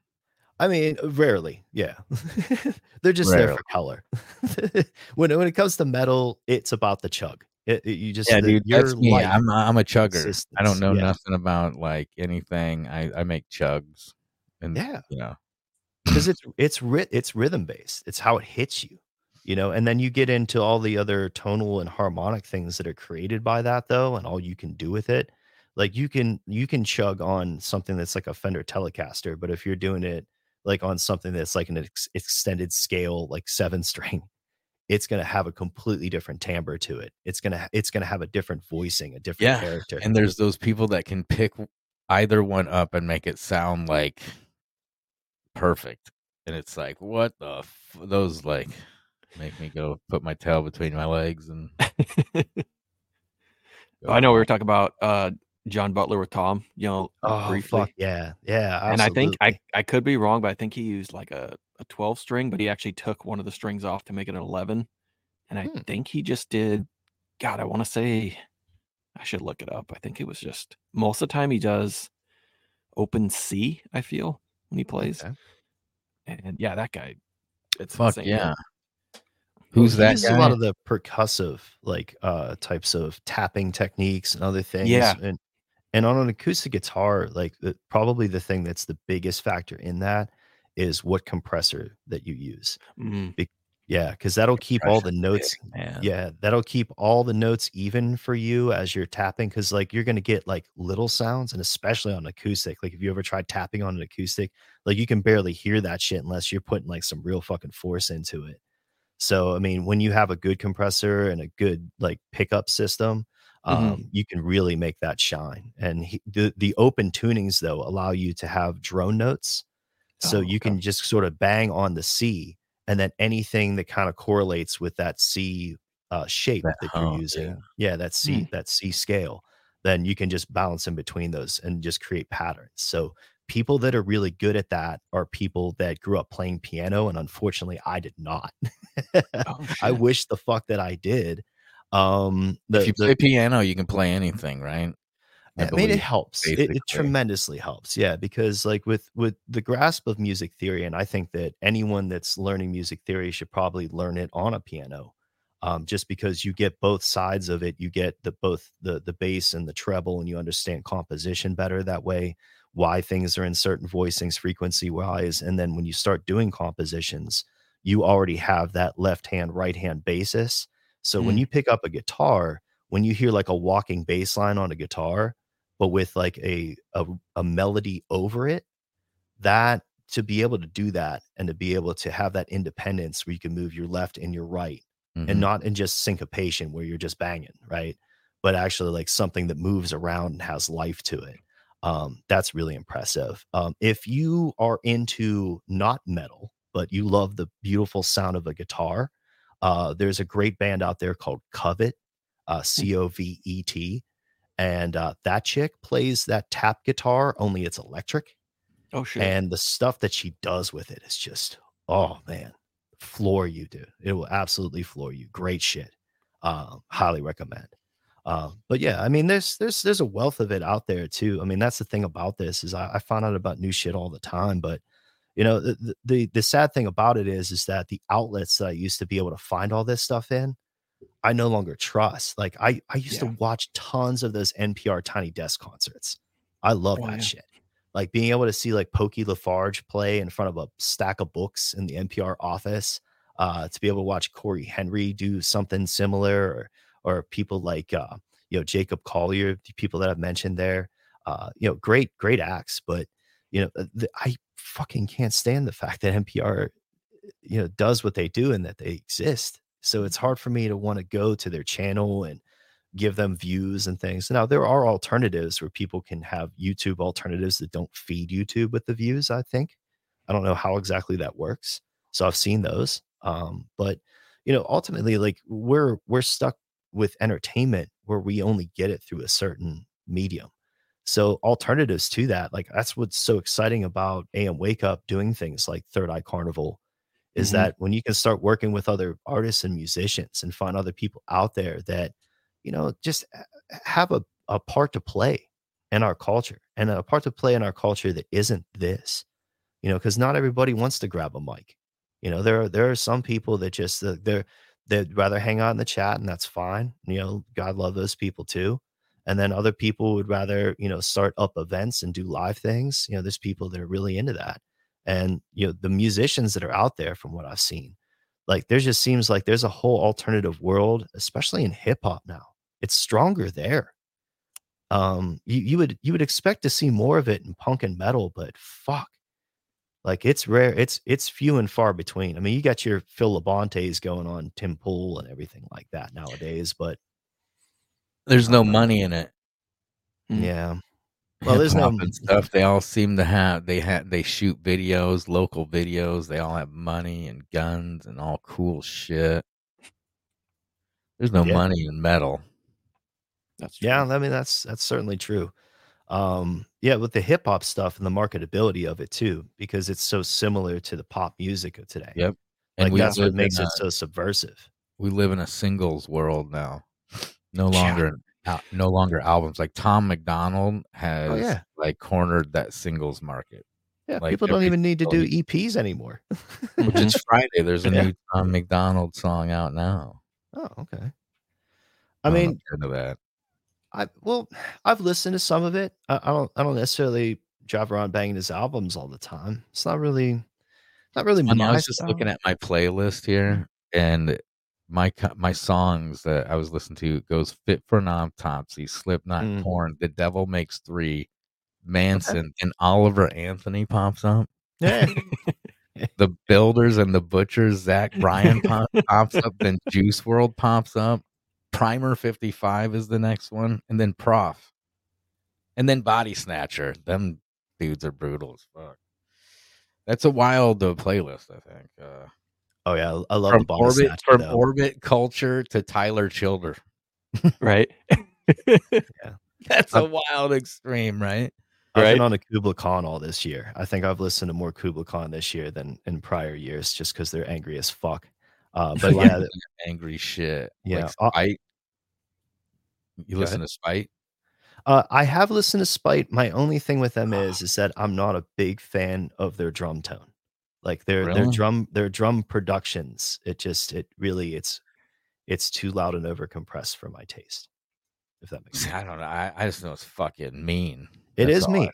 It It's is mean. mean. But but I'll take Signs of the Swarm over it any day. Whenever it comes to like, Signs of the Swarm is mean. yeah yeah.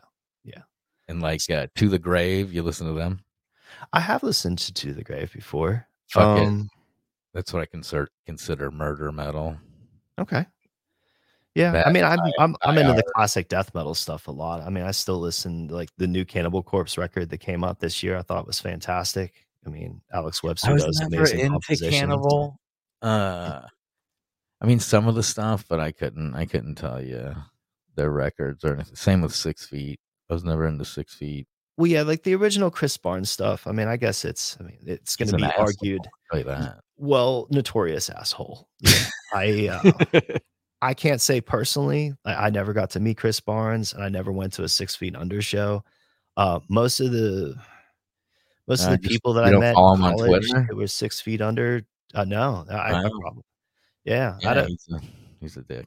okay, okay. I mean, that's what I've heard, and and, and just like like smoking weed, and now he's like talking shit about stoners and shit. He's one of those fucking assholes. yeah. I mean, Phil Anselmo was one of those guys one time. Uh, like when Corey I, Taylor. I fucking hate Corey. oh, Corey Taylor, that that vaccine loving son of a bitch. Um, Did he get? Va- I don't even know if he got vaccinated. It's just I Oh, fucking he pushed it hard. I don't know if he actually hide it, behind yeah. a fucking mask. I mean, the concept's cool, but then you get a bash. Like there was one point way back in the day. It had to been like '99 when Slipknot was starting to come up, and uh, David Silveria for Korn, the drummer, did a Calvin Klein fucking thing in like circus, right? so Corey's standing on stage and shows this magazine, tears it up, and I think they lit it on fire or some shit. And then in hit, I think it was Hit Parader. All of Slipknot did a spread of all them in suits, selling suits. Like that shit is just so fucking like. Since then, I fucking hated him. It's fucking petty, I think, but uh I mean, it's so hypocritical. It's like you know, you just fucking bashed Korn, and then years later, you're doing fucking tours, and you're all fucking buddy buddies and shit because uh, y'all can make money together and fucking, you know, you have a That's the way the wrestling industry works. I've seen. You know, everybody talks shit on each other on Twitter, and then everybody's buddy buddies now. Yeah, but know? it's not like uh you it's what they do did is pers it's fucking that's a personal thing. I mean, that's not the wrestling world. They're not ICP. You know, they they fucking bash ICP. They bash that type of shit. You know, it's like the Q shaman who fucking says my shit's sacred and then I wear it every time they ask me to. I'll put my fucking clown makeup on. You know, it's kind of the same thing. it sounds like they're brutally like not self-aware. right? Or it's pretty crazy though. Like Iowa, how much gematria shit was in Iowa, you know, right in front of our fucking Mhm. faces when we were like kids. I guess not kids. I mean, I was 18, 19 or something, but completely unaware of it, completely unaware of the shit. Like I've talked about it before, just concerts alone, completely unaware of the monarch happening in the crowds right we we can say oh it's a big community and shit like that but like when i was on stage i had control of everybody it's fucking it's insane power right and then to use it to do chants and like I mean, you know, the whole horns and that thing. Every time now that I know what it is and shit, and it's been years. But I, even when I went to the, last Slayer show, you know, they're like, "Foot the fucking horns," and I'm just like, "Nah, thanks." I'm just gonna sit here like an old man. Just Yeah. fucking. I'm just here to because it's the last show. So and I wanted to see Lamb of God. Absolutely. But yeah, I mean, all the symbolism and shit that was in our. It's funny too because like my parents, one time I remember they tore all my posters down and took all my fucking CDs, you know, and telling me, you know, it's this devil worship shit and blah blah blah, which it's not really, but it is in a way because it's this pushed out in your face and it's put into the subconscious, you know. I mean, so that's one of those stuff things to wrestle with. Like I'm a metal dude, right? So like I'm into like fucking metal shit, right? I told you my playlist has some crazy shit in it, but over I'm a metal dude. Like the imagery, all that shit. And then the more it's like so fucking occult and fucked up. It's like can't even enjoy this shit. I ruined my own fucking days, you know. Just by being like, fuck. All this fucking occult shit and everything. Then you look back and you see how much of it was in your face as a kid. You know, I, I bet you, you know, at my wife, if she's got like some fucking dumb music playing in the car about, like, there's some new song saying I'm a psycho. I don't know what the fuck it is or who it is, but you know, so my six year old's running around saying I'm a psycho, and it's like, what the fuck? And she's like, well, look what you listen to, and it's like, you can't even understand what I'm listening to. Like, so it doesn't matter.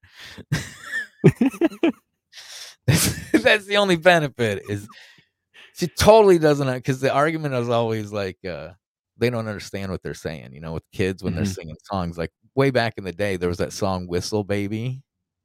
I don't know if you guys know it because you're Mm. metal guys, but it's some rap Whistle song. Baby. Yeah, and, and uh, it's some song that my wife was into, and all. It was uh, one of the mainstream songs, some rap song. It's about sucking dick, Oh, right?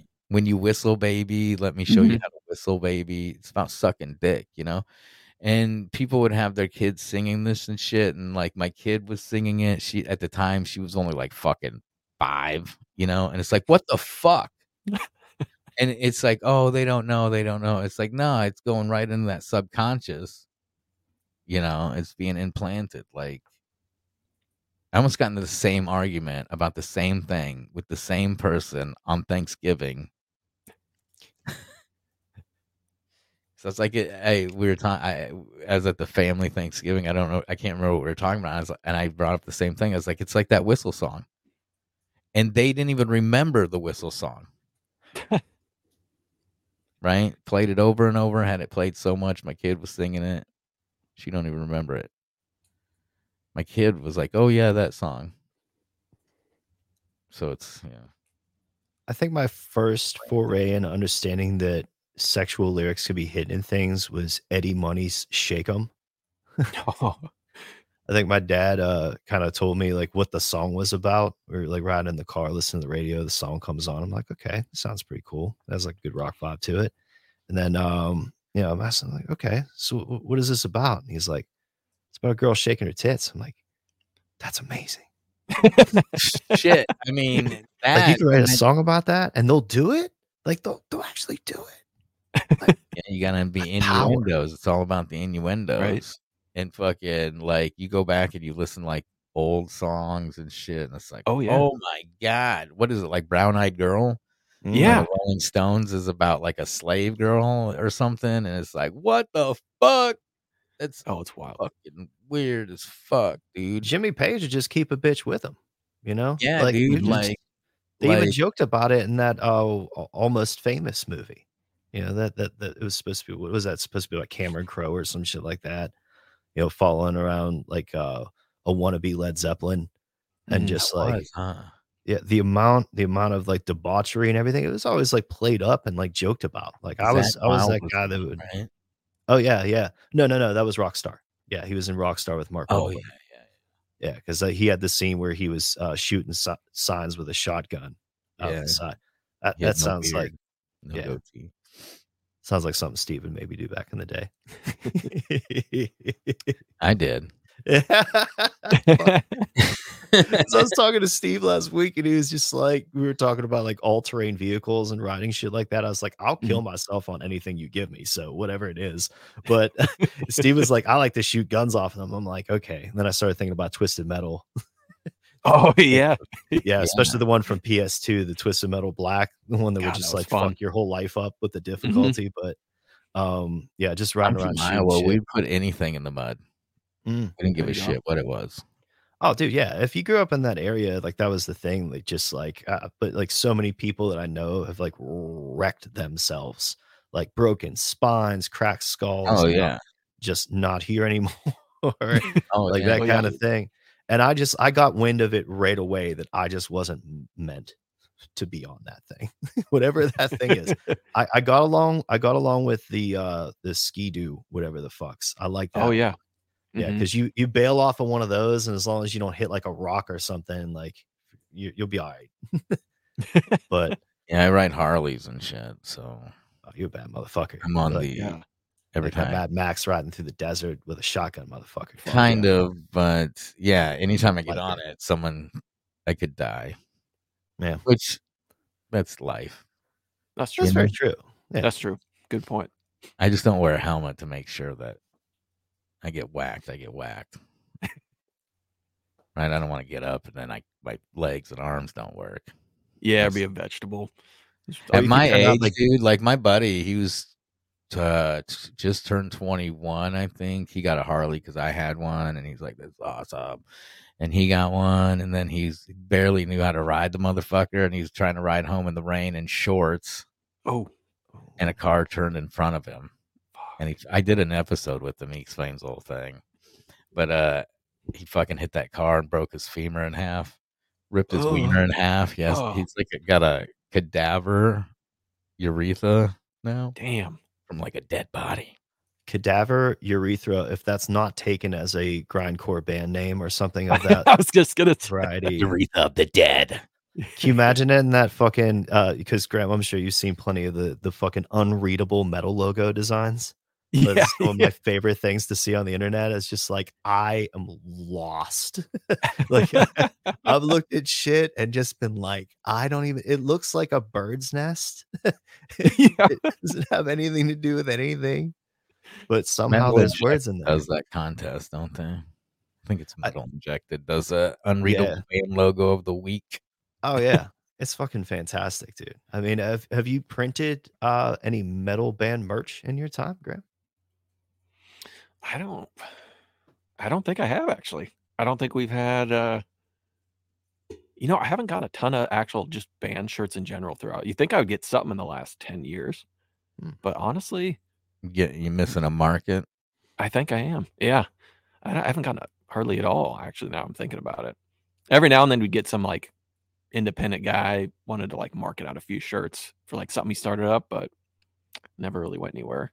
But uh yeah, that's actually that's interesting you bring that up because I can't think of anything that we've gotten like that. Because that would actually be kind of fun to those unreadables to put on there.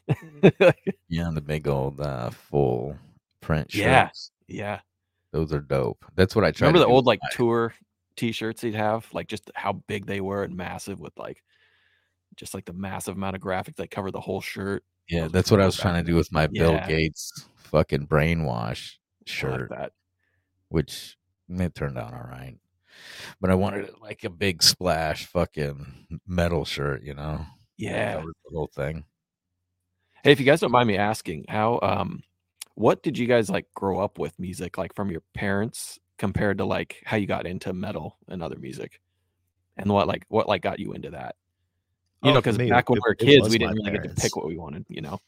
Yeah, mine, mine, my introduction, fortunately, was from my parents. Mainly, Oh, mainly cool. my, yeah, mainly my dad. My my dad was into Black Sabbath, and Oh uh, he was he was a subscriber long time to Rolling Stone magazine because he used to read a lot of the Hunter S. Thompson stuff and everything too from that era. Uh, you know, fro- so the the introduction to bands like Korn, Nine Inch Nails, uh, White Zombie, pretty much all came from my dad. because he had heard about stuff like that. and was like, you ought to check these guys out. So, I mean, it was arguably, I mean, of course, from like a mainstream source. So I got a lot of these Sure. original bands that you latch on to. And I think that happens to a lot of people. I mean, look at how many great metal artists probably grew up and still listen to Kiss. Mhm. you know, where it's just like it's a joke. You look at it now, you're like, what the fuck are these guys doing? Like, this makes no sense. Like, why are they why are they leaning like that all at the same time? Like, okay, why is the crowd doing that? But anyway, um, yeah, so from but from Sabbath though, I always enjoyed more of like the bluesier side of it. So I like shit that kind of had heavy riffs. Mhm. So that's why I'm still like a big, I'm a huge Acacia Strain fan. Uh, Mike always lays down the hardest fucking riffs for them. Um, every album gets heavier and heavier, but like just uh, other other shit like the neoclassical stuff. Like I didn't get into Maiden for a while, just because it was too like, "Ah," you know, like it's just Oh, I, yeah. I wanted I wanted something that just like you would hear in a club. You wanted to hear like real fucking raw uh ty- type of shit and like more like uh, even though i wasn't a hardcore kid or a punk kid growing up necessarily i would listen to some shit but um i was always more of like a mainstream metal guy but more on the blues you know range Gotcha. and then when i got into college i got introduced to a whole group of people that Mm. just changed my life and the way that music fucking uh, even the way i understand music. So it, it just you know i've gotten to I mean, play with a couple friends and learn some things on guitar and bass and you know uh, scream a little bit. That fucking hurts.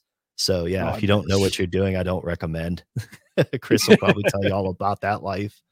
But you know the ultimately though i got into progressive stuff when uh, my good friend john henry who is uh, one of uh, my co-hosts and like lo- long time running partners in doing this uh, his schedule changed so no falling out or anything crazy but uh, still one of the best people in the world that i know he uh he handed me a cd that had between the buried and me on it Mm. and then another one at one time that was the dillinger escape plan and another one that was opeth and those those three bands uh, and then I, I would talk his ear off about Meshuggah, which I don't think he appreciated initially, but I think he loves now.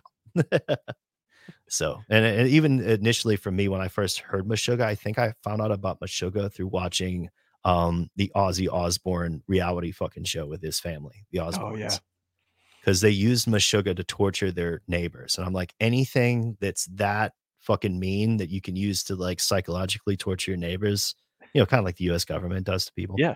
um i i want to listen to that and then i checked it out and i'm like okay this is way fucked up for me i love rhythm but this is challenging because then i'm Mhm. just like how do i even headbang to this but then after a while when you're able to f- kind of find a backbeat in a Meshuggah song like you can tell when you're in the crowd watching their shows and shout out to my friend Zeister who I hope uh, hears this because he just caught Meshuggah up in uh, Long Island I think and somebody's boot to his fucking eye after we talked about getting hurt in mosh pits on the fucking shows. I swear.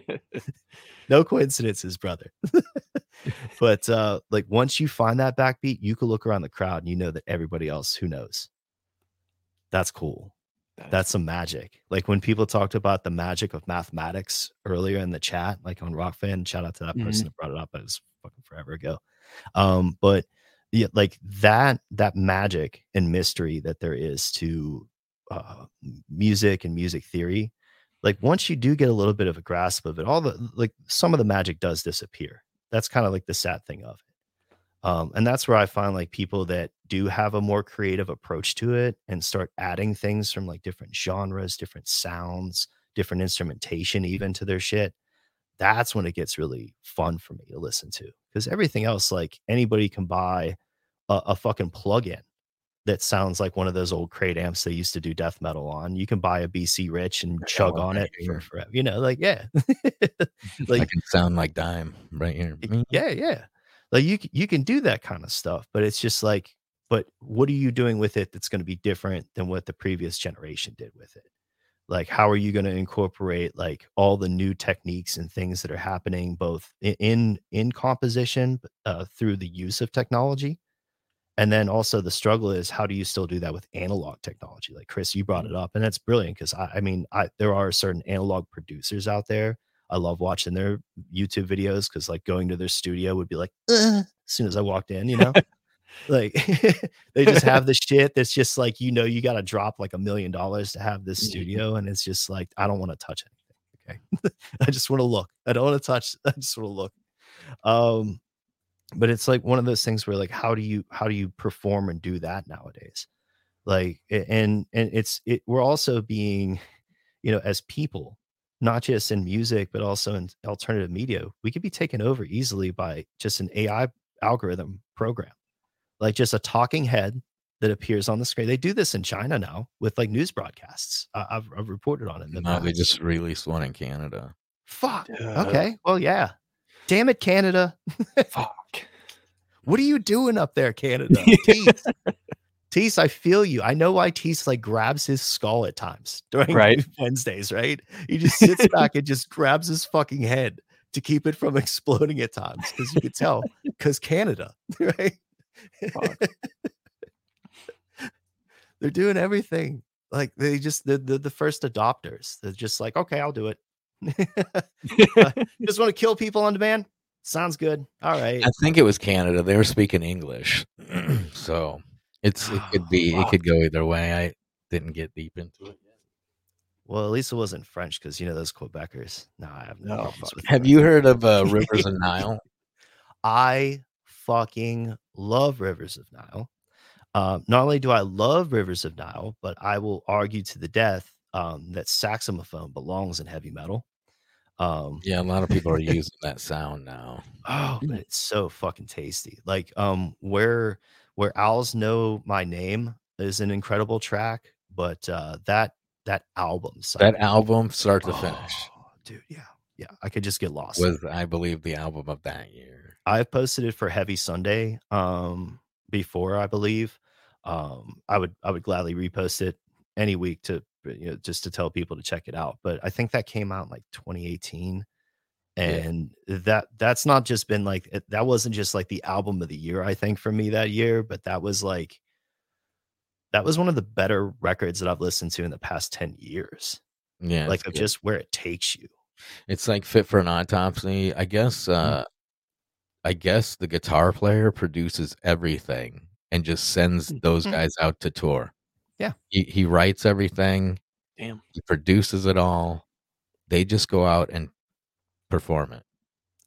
He doesn't go out and do touring or anything. The original guitar player, I guess, produces everything. Is that do you know about that? Well, even the idea of doing something like that It's it dope. kind of it, it, it's it's cool because like being a person like if you have the ability to be a good songwriter or a composer like you may not want you may not have the ability or or just like the kind of lifestyle to go out and tour these days Well, he's busy. He's busy Yeah. producing shit. So he stays that's where all the money is. and if you got a family to support at that point too i, I can't hold anyone Playing like live goes fucking dope. That's the thing. Like when you see somebody perform something that they wrote, like going back to like you know John Butler trio. Like when you when you see somebody perform a song that's coming from them, Mm. like it's different. I don't care if it's folk music. I don't care if it's blues. Like anything under the sun, jazz music. Like when they're when you're performing your own shit, there's just a different vibe to it altogether like there's a, there's a certain authenticity to the emotional experience that you're getting there and other people arguably i mean we could talk about covers like Sure. in every genre from now on to the end of time about you know how many people did this better than this person that did the original or whatever but you know for me like being able to see bands like rivers of nihil write um, imaginative metal music using modern production techniques fuck they use a theremin I've, never even fucked with one of those things. That's I don't It's even know amazing. what that is. so a theremin is an instrument that works on um, kind of you wave your hand in the air in front of yeah, it, Yeah, yeah. It's got that. and it's uh, modeled after a yeah, it's, used it. yeah, it's it's modeled after a female opera singer's voice. So it's Huh. used in like old school like movie uh soundtracks, especially like sci-fi and stuff. It's all that Because you know kind of Chimaira was yeah. using the dude who was doing the sampling and shit in Chimaira. He was using one of those, and there was another thing he had that was kind of yeah. like that, but didn't have like you just waved your hand over it. It wasn't Mhm. like that bar thing. Yeah, they do digital ones now. Um, and they're pretty cheap. Like you can get you can get one used for probably a couple hundred bucks, I think. But yeah, the the the application of it though, like you have a you have to have a good ear, um, because that off pitch is gonna be nasty, especially in those upper frequencies. Yeah. So the people that can control it well and do fun things with it though, it can sound amazing. And it's great layering, especially with modern guitars, because like going back to the Rivers and Nihil thing, they're in drop tunings, so they're super low chuggers, right? Yeah. So to have all that upper like kind of frequencies available through not only the, the saxophone, but then a theremin or something like that layered behind it, um, you are really, yeah, you're you're doing some amazing things there. Just that saxophone and that in the back on Rivers of Nihil uh turns it almost orchestra like Yeah. Oh yeah. makes it huge. mm-hmm. Yeah, it gives it texture. It, Yeah. it has, you know, it sounds wider. Um, it, it the sound of it sounds bigger. It has more depth to it. So Now yeah, I love Ihsahn for that shit too. Ihsahn is amazing. He was the vocalist for Emperor for many years, and then uh, he went off and did his own solo thing. And he worked. I found out about him through my love of Mikael Åkerfeldt uh, from Opeth and everything he fucking touches. And um, there, not only does Åkerfeldt do amazing vocals on the Ihsahn records, but some of the ones that have the saxophone parts in the back of them, yeah. And and they they found out how to use it like aggressively too, where it's not like I don't know, like kind of cheesy. You know what I mean? Like you're trying to like be heavy on the saxophone, like you might ended up sounding kind of cheese, like kind of, you know, just kind of you know, stock or whatever. But no, he he worked with an amazing. He rather he composed or worked with an amazing composer for those parts. Did So- you ever get into Winds of Plague? You know, um, Winds of Plague There's was out one there. album. Decimate the Weak was Yeah, yeah. They'll still pop up on like some of like the the feeds I'll just have rolling. while I'm out driving around or some shit. But uh I never thought Winds of, really- I thought Decimate the Weak was like one of the better like uh, concepts Mhm. done as far as straight through like battle music. Oh, see, yeah. I mean, when, when you get into stuff like that, um, all the power metal things, I have certain friends that are like big Sonata Arctica fans and like stuff like that. Like stuff if you want something that has a big classical feel to it. But uh shout out to uh Tom Cooper for posting one of their uh deals the other day, Septic Flesh. Oh Hmm. man. When you talk about battle music, uh, because what Septic Flesh does is they use amazing, like really saturated uh sounding like analog sounding tracks of like orchestrated parts and horns and shit like that but then imagine that with blast beats That's and their, and their drummer is disgusting so Amon good. Amarth, they just dropped a song with the dude from Saxon. Mm. It's called Saxon versus the Vikings or Vikings versus Saxon. i just punched my microphone for saxon because i was like yeah saxon i didn't know shit about saxon until like years ago watching the sam dunn documentaries um about metal and finding out about how like important kind of saxon was and the bridge between like like sort of like the thrash era stuff like the metallica stuff and everything like that you know into like the modern metal things because you know uh, wheels of steel that record cycle for me um you go back and listen to a lot of that song structure yeah saxon was fucking nice they they did some good shit back in the day so Yeah. Um yeah, you know all the deets, all the details. I'm not that I'm a metal dude, but I grew up on uh first like George Jones, Conway Mm. Twit, ah there you go Garth Brooks. Mhm. Garth Brooks was like the closest thing to rock and roll I had, right? yeah my parents. And then I BTBAM covered them they, they they Between the Buried and Me had a, a anatomy of record that they did that album cycle was great they covered king crimson too three of a perfect all that Pair. remains covered Garth Brooks and completely fucking dropped Ah. the ball. Just Oh. dropped the ball. Dude, they didn't even add the third verse of when he when she fucking kills the dude. Like Oh, Phil blocked me, so I don't give a fuck. His pants. Dude's been wearing girl for. pants for so fucking long. Uh, because I said he wears girl pants, and we argued Ah. about like uh, fucking pover- poverty or something. but yeah, I don't know.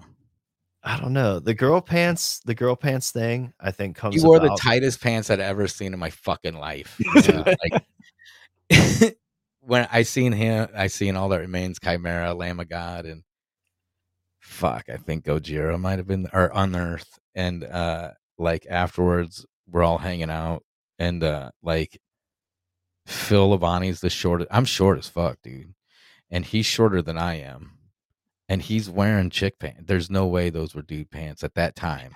Those were chick pants because at that time, that's what everybody was wearing was those fucking tight, tight, tight fucking chick pants and yeah. Yeah, he blocked me because we were arguing about I don't know what the fuck we were arguing about. That's kind of a rough thing when you go to a show, though. And even like growing up uh, a Zeppelin fan, like you put on like the song remains the same, and just like you, you gotta like kind of question while you're watching something that's just like zoomed in on Robert Mm. Plant's dick. You know, like, Yes, I've never watched that. I've never. uh it, it's one of the it's one of the know your audience things though too, because in metal, Mm. like it's mostly dudes. Yeah. Yeah, so There seems to like, be this wave of chicks coming through right now. Hmm. Of Uh, metal front chicks coming back through. Like mean, uh, God was a- bless these testosterone lacking young men of these days to have to deal with a wave of like bitches that listen to slam metal. Oh, dude, this day's new. I now I gotta look it up because this bitch is bad. I like this band. It's I'm expecting a straight lot of broke jaws, and I'm not even going to say from what. straight hardcore. there was a band here. I wish I would have known uh they were looking for a vocalist. I didn't see it until uh they had already found somebody. oh damn. And it was a chick. They found a chick. Well, I mean, there are some impressive uh, chick vocalist front persons out there. I know that uh, um, one of the, I think it was Scowl is the the name of the hardcore band that that Tom shared the other day. I think they're from uh, his neck of the woods too. Hmm. Uh, Dude, but yeah, this Christina Yeah, he was mentioning them. Yeah. like Yeah. uh this chick who I guess won vocalist of the year on some fucking metal thing. Like she does some badass vocals. And now I'm trying to figure out where the hell she's from because she just dropped a new video and on her bicep on the inside is I, the state of Iowa is tattooed. Oh shit. Yeah, so and there's a little mark on it which is got to be kind of where she's probably from if that's what that's about. And it's just weird because like there's she never mentions it or anything like that. And she always pops up on my Instagram. God damn it, I'm trying to find this. I can't remember their name right now. I'm horrible with band names these days. Because I just have a playlist like I said that plays mm-hmm. insane shit. And I just if I don't like it, I just skip it. I well, Harp sent us the new Tom MacDonald track. Oh, Yeah, There you and it's fucking. I'm waiting for him to drop a metal track. I mean, it, it's totally possible. I mean, I think uh, yeah. our, my friend uh, Erroneous Method, whom I've had on the show in the past, who he does uh, a lot of great self-produced hip hop stuff. Mhm. Um, you know, it, I I said gleefully the other day that blast beats do belong in hip hop. We're gonna make it happen. so you can have Well, I mean, metal, sure. metal, and fucking rap and hip hop are the easiest crossover Yeah. to do. I mean, because like, they both have room to be extreme. I can turn any song into a metal song. All you got to do is scream over it. Yeah. Boom. It's metal. Like I have a version of somebody that I used to know Nice. that's metal. Yeah, because people Uh, can, can get hype in those crowds too a lot. It's like standing Mhm. room stuff. Like you you know, go to a country Mm-hmm. dude, concert where everybody's still- sitting in the crowd, like Grand Old Opry, and all of a sudden it's like, "Brrr," you know, like just people Doing start- a fucking metal version of somebody that I used to know. Uh, Okay. Yeah, the fucking crowd would fucking they'd be like, because I mean it was a big hit, stupid song. Everybody fucking heard the stupid song when it was fucking all over the place. So Oh, all the their girlfriends, albums. Yeah, people clean up on that shit. yeah, Oh, yeah. So every, everybody's girlfriend knows the fucking song, and Mm-hmm. like, yeah, my buddy's like, you can't make that metal. It's like bullshit. You can make fucking anything, fucking metal. I really like Devil Driver's cover of Sail. Yeah, see, Mhm. I mean, they did it. They did it good. Like I want to do a metal version of "Bury My Bones" by uh now I can't remember him because he's a country singer. Oh, Eh, fuck, he's a big country singer too. Big deal. Big deal. Bit so big I don't fucking care about his name. God damn it, I can't find this band now. I can't remember their name either. I just like I said earlier, if you took notes that uh I can't remember names or the fuck. It's Days something. But this chick's pretty bad. This popped up on my thing and I was like, holy shit. I think it's Whiskey Myers. Long as What's that? bury, bury my bones. Is Yeah, that- Whiskey Myers. That's right. Burying my bones. I was trying to get my buddy to do a cover of it. I said, just play this as if you were Dimebag There you go. playing this, and then do a fucking some dime bombs and you know some finger stuff there at the bridge part or wherever that He is. get you a whammy. yes, Yeah, he's got, he's got the stuff to do it. fuck He's just yeah. busy. I Like he's the guy. He's my guitar guy. You know, my guitar player for my old bands. Fuck yeah. I mean, if he has a whammy, and you know, he could definitely. Well, he's got a he's got a Randy Rhoads fucking flying V, dude. Ah, Like, uh, it's got the Floyd Rose. It's it's a nice setup. He hates it. yeah. Floyd Rose is a bitch, you know, to keep maintained. Uh, yeah, I am not a big fan of having to like work with fucking tension and That's the like next thing I'm getting is Floyd Rose. I don't give Yeah. a fuck. I want um to dime bomb like a motherfucker. yeah. Floyd Rose is the easiest to dime bomb with. For me, anyways. You you can you can do it with you could do it with a thing or you could do it with a pedal. And the the, the pedal will allow you to kind of keep it in tune as well, which is Yep. nice. Um, but then um, you know, for me, I think my next guitar is going to have an Evertune bridge in it. Um, that's something you could. It's it's something that uh, the the Ben Weinman from the Dillinger Escape Plan he helped like kind of just really put into the the metal ecosphere because he was an early adopter of it.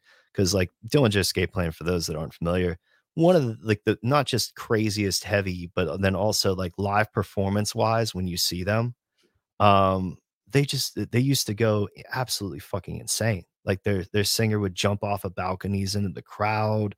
They would head walk on people. The Dillinger, Oh, Dillinger was one of the like no doubt one of the craziest live experiences Yeah. I've ever been to. There's in like a video when what's his face, the mic broke, and he Oh. just is screaming, Mm. And you can whoever has the camera is way back at, on the top of a balcony, so they're way back there, and he's just screaming, and you can hear him. Damn. But Greg- I'm Greg's a bad motherfucker. afterwards, Yeah, he afterwards, dude, Yeah. he he probably regretted that because if they were still doing it, if they they had tour coming, still he was fucked up after that.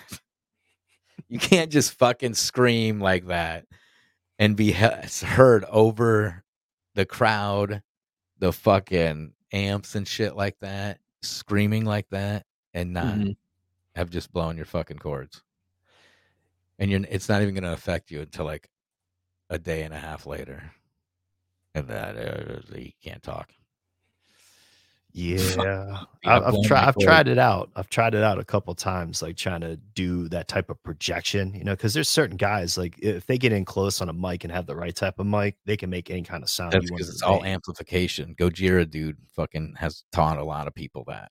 Oh like, yeah, The dude from Gojira, he just basically he's like ah yeah, he's not he's not fucking screaming really. He's just basically soft screaming into the microphone. They Yeah, have I was gonna cite bro job. Fucking with, with CJ McMahon in them. yeah, just Yeah. having like that close in like dynamic mic and like the right type of compressor and like all the different things that you can use uh, channel strip wise to get distortion and compression. Yeah, I didn't even know how awesome a compressor was until just Fuck yeah. Yeah, Like to be able to control level. Like I have the jo- Joey Sturgis studio package. Oh shit, yeah. Yeah, That Sturgis has done some good metal records for sure. yeah, the gain reduction and the fucking compressor and there's a pixelator on there, so that's nice to know that Mhm. everybody's using that. Because when you start buying these packages or looking into these fucking packages, and then you find out these fuckers sound chains that they're using, Mhm. you know, because back in the day, way back in the day, my buddy had ran vocals through a guitar pedal, right? Not necessarily like to give more distortion. It was more like to add like reverb and compression because we didn't. Yeah. Nobody knew what the fuck compression was. We didn't even know what the fuck it was. We just knew it was fucking leveling it out and shit. And people would talk shit, right?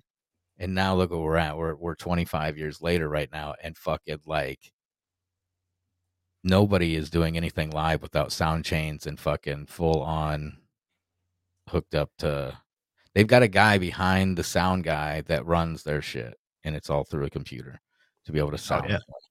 No doubt.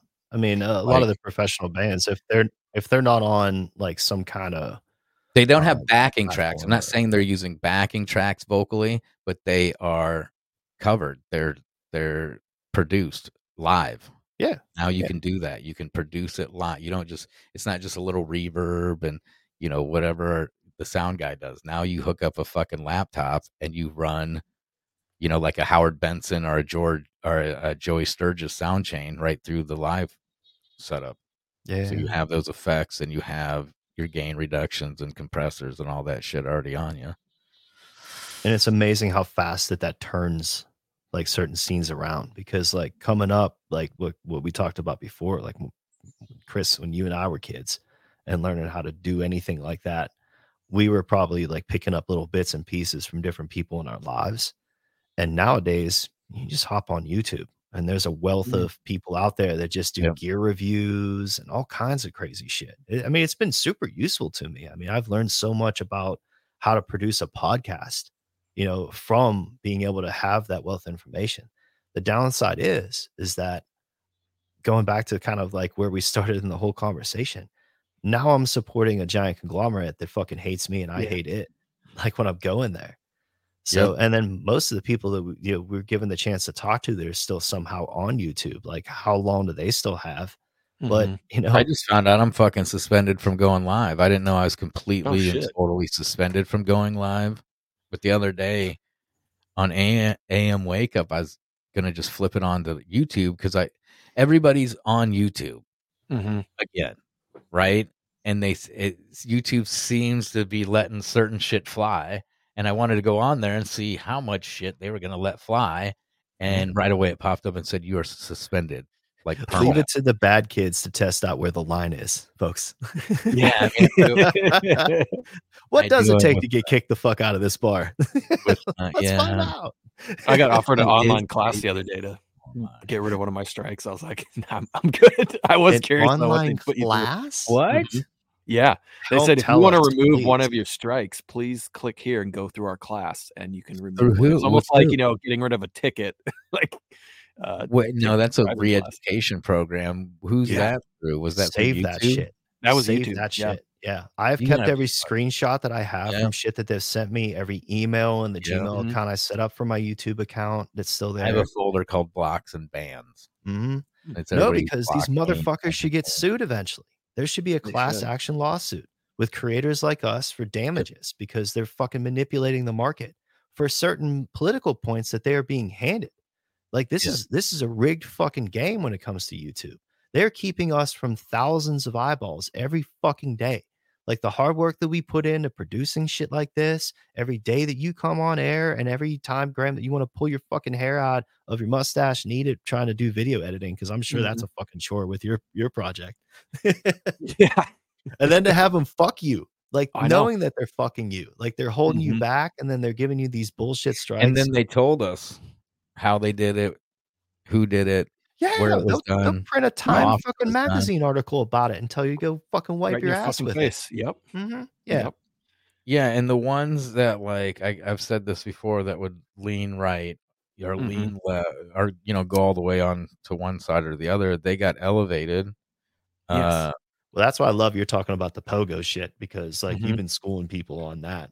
Like just getting people to understand even the idea that there are people of influence out there that are utilizing these tools to manipulate people and it goes for other people. beyond controlled opposition. This is Yeah. uh the pogo thing is unknown controlled opposition, and I, I'm sure Alex got a hold of this because you know last week I think it was last week when we covered Jones coming out and saying you know maybe I was a controlled opposition, but I don't know. You know, I don't know if I was being controlled. You know, but I'm here to tell you, I'm going against the fucking globalist.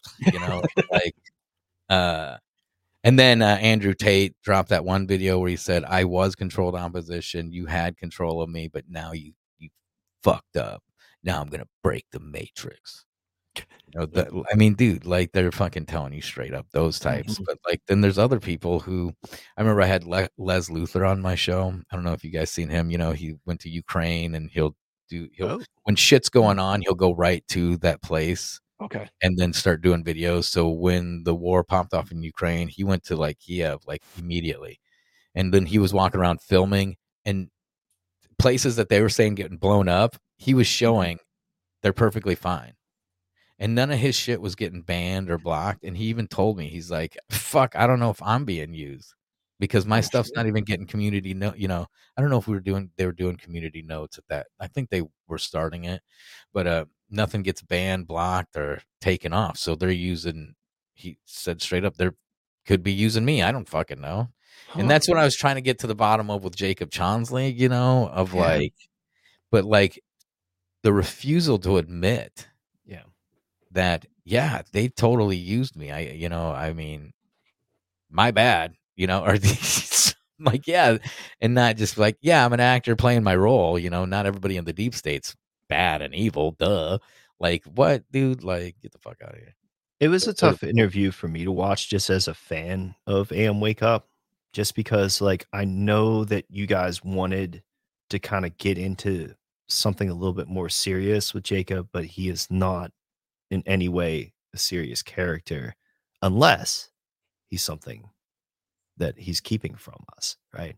Yeah, Like, I I wish it think would have came a little bit more on that one. Would have had a little bit more set up, I guess.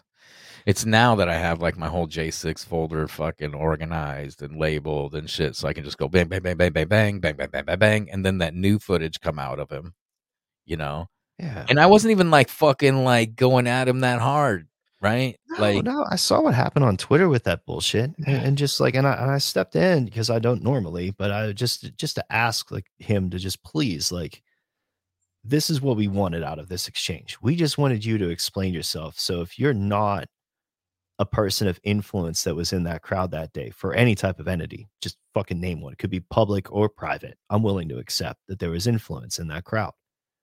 But yeah, that new footage fucking shows something. Yeah.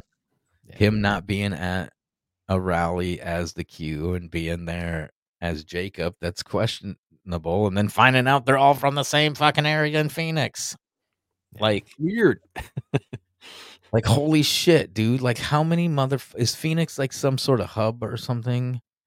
Like, what what what are we talking about here? You know? And I, I mean, I'm they have sure in- military bases out near Phoenix, I'm sure. I mean, we probably have people in the chat that are probably familiar with that area and what they got going on out there. I mean, imagine well, if, if you wanted those mines in the same place. Yeah. it's fucking crazy when you know Yeah. you got people are like you know all these all these fucking all these CIA fuckers and Tucker Carlsons they all got you know military they're all military background and military So many of the J6 prisoners. Yeah, So and many of the people that were part of the inst- actual instigation of of the uh problems that day were uh of military background too. Well, that I then you have idols pop up there. like uh the horned one and people look past that part they're like oh yeah he's a good guy because he's spitting the same shit that we like you know he's Huh. talking free energy and you know freedom of you know speech and all that how do we know he was even in jail Mhm. You know what I'm saying? Like I didn't go there. I didn't check it out. Like who the fuck was going there every day to make sure he was there? Well, and all they could do is go, "Oh yeah, he's in the solitary place." You know that he's he's totally in there, guys. He's in there learning his lessons and his fucking lines or whatever he's got to do. Because come on, dude, to walk up right to the front door in that getup, and then you're mm-hmm. the first one in, and you go right to the fucking like. And I'm pretty sure in that interview, I asked him, "How many times did you see Ray Epps? Did you see Ray Epps at any time?" And I, I got to go through that whole thing because I'm pretty sure I asked that. And he's like, "Ah, I just Mhm. fucking rain danced around it." yeah. Because my main thing was the occult thing. It's Yeah. like, dude, you were in a ritual, dude. Like literally, in a, the guy fucking told you it's a sacred place. You claim your stuff's ritualistic, but but he kept dancing around that shit. And, Yeah, he's rather full of shit, you know, or he's. I dropped else. the ball on it. I should have been more. I don't think you dropped the ball, man. 'Cause I it was, was just hard to like, get him It was in a rough there. watch, just as a, Yeah. a, a fan of your work, because like having a character like that on your show, um, it, it's just it it sort of how do I say this? It, it sort of brings about certain questions about the J6 um, videos that I've seen in the past. Uh, I've worked with uh, Gary McBride out of M5 News out of Texas uh, for a while, watching a lot of footage uh, that he had access to. Um, and, and just like for me, I, I've seen like these people that are, I don't want to call them a particular label because I know that there might be a penalty for doing so. So, and I don't want to ruin any person's life for for an accusation that I make. But there were people within that crowd that day, assuredly, that had connections, like you mentioned, Chris, to things where this could have very well been something that was an act um, done by potentially the military because we were in a state of emergency at the time because of COVID. Mhm. The fact that we and our government was able to act on certain things, there were potential threats during that time, um, gives them a broad brush to give them a tremendous amount of immunity for what happened that day. and over and over again. I'm sorry, but over and over again, like people like Jacob, they take plea deals, and that bear and that buries the evidence of that plot. Every single person that takes a plea deal buries the the ability for not only the judicial system, which is already rigged against us in this case, in my opinion, but then also the ability for researchers like you, Chris, and others to actually be able to find out what the fuck really happened that day because none, none nothing ever has to be presented to the official record. So, and yeah, and uh, J6 is one of the. I mean, when they talk about 9/11, yeah, never forget it because like they literally there's the video of um, Pelosi's daughter saying, you know, uh, people ain't gonna fucking worry about this for too long. We got to keep pushing it and pushing it and pushing it, and like they laughed and joked about how literally air quoted insurrection when she said it. Yeah. dude and then they said uh, the whole lying thing is just amazing because people are so distracted by t- tiktoks and all the bullshit like like that vivek ramaswamy thing after what was it the debate?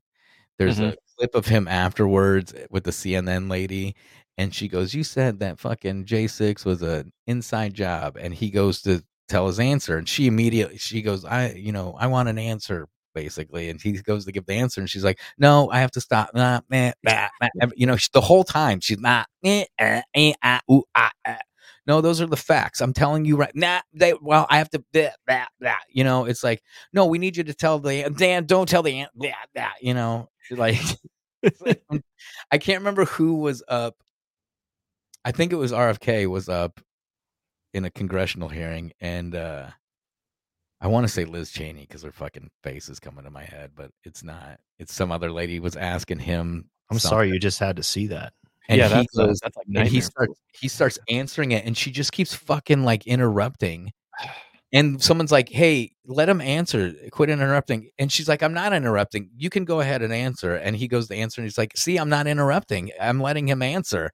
And then he's he stops and he's like, "So go ahead and give your answer." And he starts it. Well, I and see, I'm not interrupting him. See, he's allowed to say his answer, and every time he'd go to fucking speak, it's like, "See how I'm not interrupting him right now?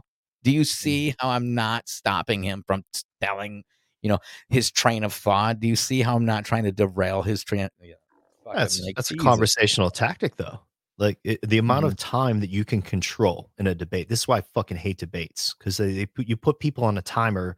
Like if you've ever watched NFL, which I know Chris that you have, Graham. I don't know if you were ever a Mhm. football fan, but Oh, yeah. you know, get get into shit like that. Like when you control the clock, that's everything, baby. That's that's fucking everything. Uh, if you can get a little bit of points, you don't have, and you you can control the rest of the clock. Game's yours. Wins a win. people, yeah, and people do that with debates. Like I'm, I'm sure that because you you imbibe a lot of media. Uh, Chris, I think you watched. Did you watch those uh guys? Those debates between Dave Smith Yeah. and Laura Oh, Loomer. Yeah, yeah. Yeah. Played some of those clips, Mm-hmm. and it's just fucking Um, arguing. And then it's weird. And then the host kept jumping in too. Like, Yeah, he kept jumping in and like And when did they fuck them on the times? Like, were they actually timing things? Like, well, we'll give you five minutes and we'll give you five I think minutes. they or were was it supposed just to be like doing that, but they're just fucking arguing the whole fucking time. Mhm. Host Okay, so it was a shit show, it, is what you're yeah, saying. it's basically a shit show. And yeah, the then host fucked a lot of it. Gavin Newsom and DeSantis were supposed to do If I guess they already Oh, did yeah, it. Did that ever Nobody- happen? Yeah, it's already been done, and like nobody gives a fuck. Like No. for one, like what the fuck are you doing? Like now we have politicians who can just call each other out and do a debate. I mean, that might be cool, I guess, but like them two, who gives a shit? Like who Yeah. fucking cares about you? you know, like debate someone that gives a you know give a fuck about you know. And now with spaces, dude, Mm. Oh, it's going to change things because when Alex popped onto spaces, it went 100,000, which they've been bigger with Elon. But Mhm. Alex seeing how big it is, how much interaction he can have, and even the other ones, the PBR, PBDs, or PDBs, Patrick Day, Bet David, and uh, some of the other ones, seeing how powerful spaces can be. Like, and then they were talking about the debates and like how they should be. So these it, that all could completely change drastically in the next fucking six months to where these debates are held in this weird open Twitter fucking forum type shit. So, because that's what they keep asking, they keep saying. Like, I think uh, RFK was on. He's like, "Oh yeah, I, I'll debate Peter Hotez right now on a space, but he won't come in." And it's like we tagged him. A million people's fucking tagged him. He won't come in. What a pussy. I guess you're right, Robert FKG. well, I don't know if Vivek got caught on the spaces since you brought that up. Actually, pissing. He may have been. oh yeah, I got his that. I hands was on my like that, last but episode. That's yeah. awesome. Hard Well, to confirm weird. piss. You know, it's it's a different frequency. Maybe I don't know what the mm-hmm. piss frequency is, but anybody in the chat that knows, just drop that to us. Well, the thing it is, is like I broke down like the second half of the the spaces on my show last week, and uh, Mhm. I couldn't help but notice how well they weren't talking over each other, right? So just knowing that they weren't talking over each other, they weren't on phones, and then Vivek pisses, and it sounds big and open, right? Because Big you can hear the echo and shit. You can hear Yeah. the, and then he goes, "Oh, sorry," and it's like totally like clear, clear as day, like he just put a fucking came right up to a microphone, like. And I don't mm-hmm. know how the phones work that well because I never do this stuff on the phones unless it's plugged into my mixer. Yeah.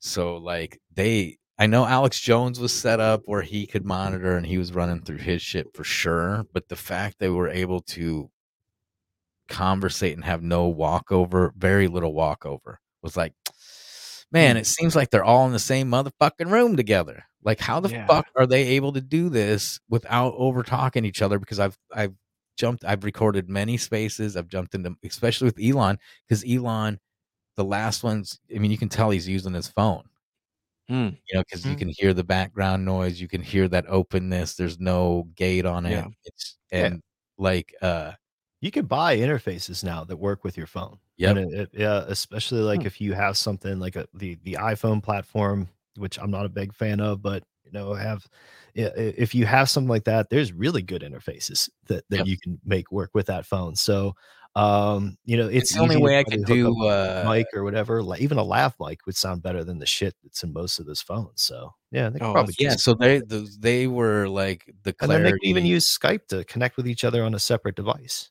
You Yep. know, so they can see each other, so they could do cues. You know, because it's it's well, Alex being- was coming in in my Dave little bubble here. It's it's I hard believe- to cue people, as we I just believe out. Alex was coming in through Dave Smith Ah, because Alex wasn't blue checked yet. oh, Gotcha. okay. And every time I tried to get on the stage and hit the microphone, it would say you can't. So it uh, I'm assuming the spaces. If you're a blue check, you can lock them to blue So check. wait, Dave Smith enabled Alex Jones. Yeah, I'm pretty sure it was him Mm. because every time Smith was talking or uh, Jones was talking, Dave's little speaker things moving. What do y'all think of that chat? Does Dave deserve some shame Hmm. for that, or does he deserve an attaboy for that? Because I mean, really, I, I don't mind platforming people that are banned because well, fuck, I'm banned. So I mean, I could be wrong, so don't quote me. I'm just going by when I was watching Ryan Christian does pirate streams. They, the they thing. named a show after it now. yeah, yeah. So I'm not Yeah. I'm not I'm not shitting on Dave for doing that, but it's just like when you bring Jones to the party, like who like if, It if you doesn't brought to one of our like, party, Jones. right? That- like we'd be like this mother who brought this motherfucker, you know? Yeah. that space was open for Jones specifically, but the fact that he wasn't in there, and then I don't know if my fucking Twitter fucks up because they've been working and changing shit. Like Mhm. now on the PC, if you click media, it's set up kind of like the Twitter grid instead of Gotcha.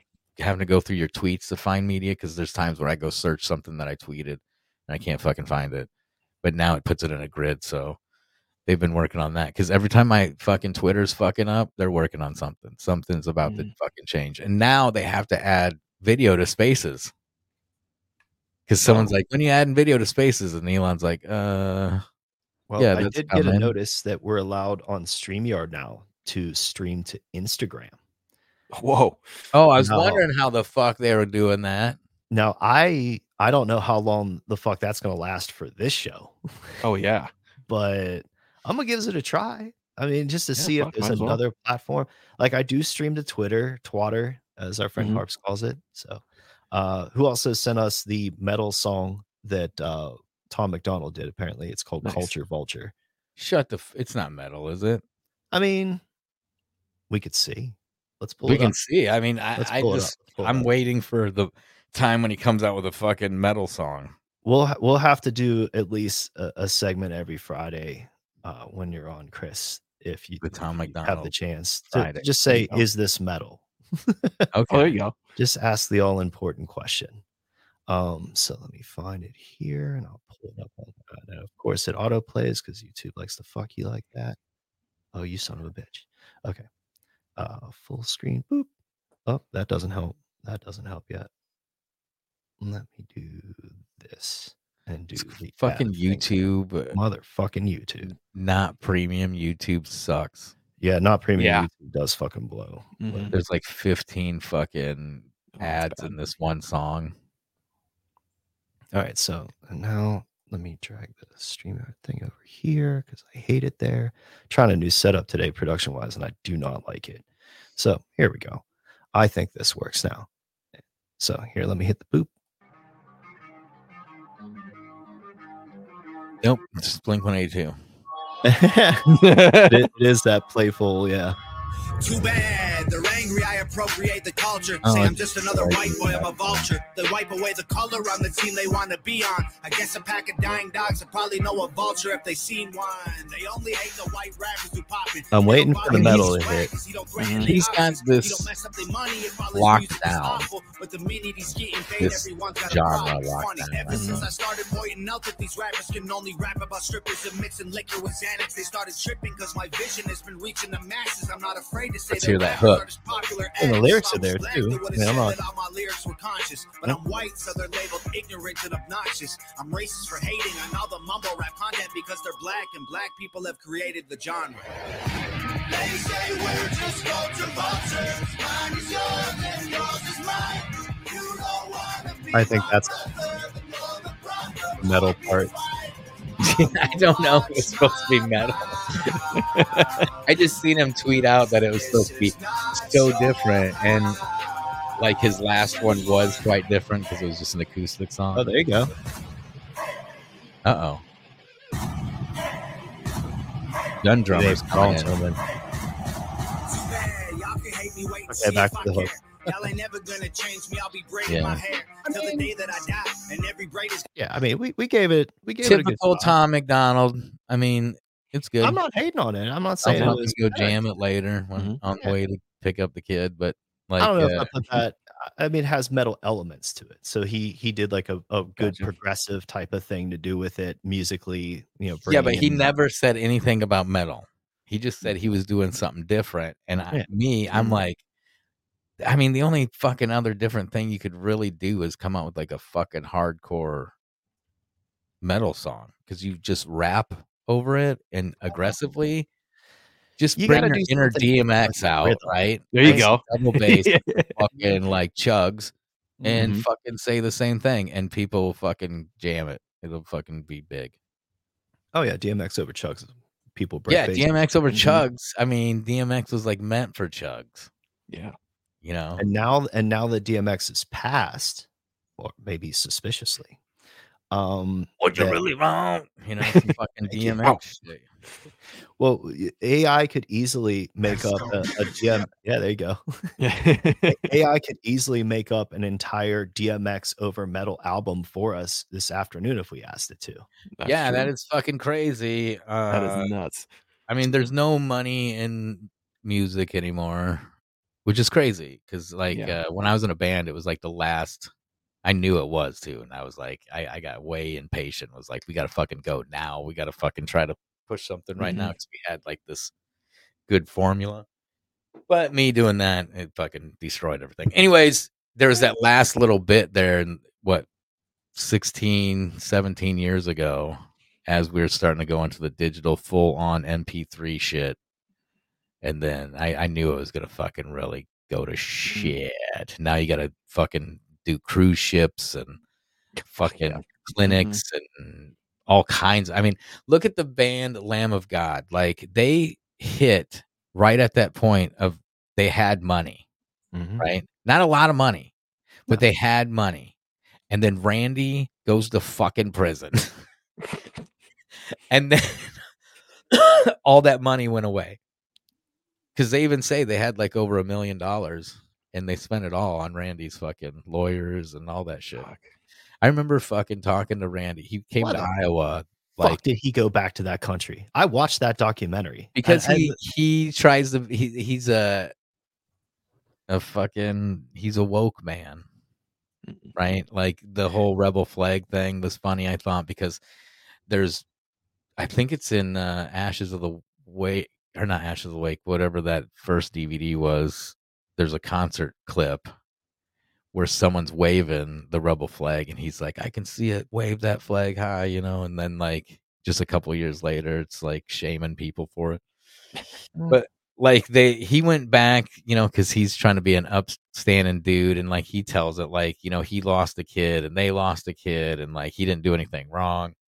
But like what is crazy is lamb of god was booked for the very first knot fest in council bluffs iowa and uh then they it was they were canceled right because randy's in fucking prison and then like the day before we headed down to Knot Fest, I think, or a couple days before it.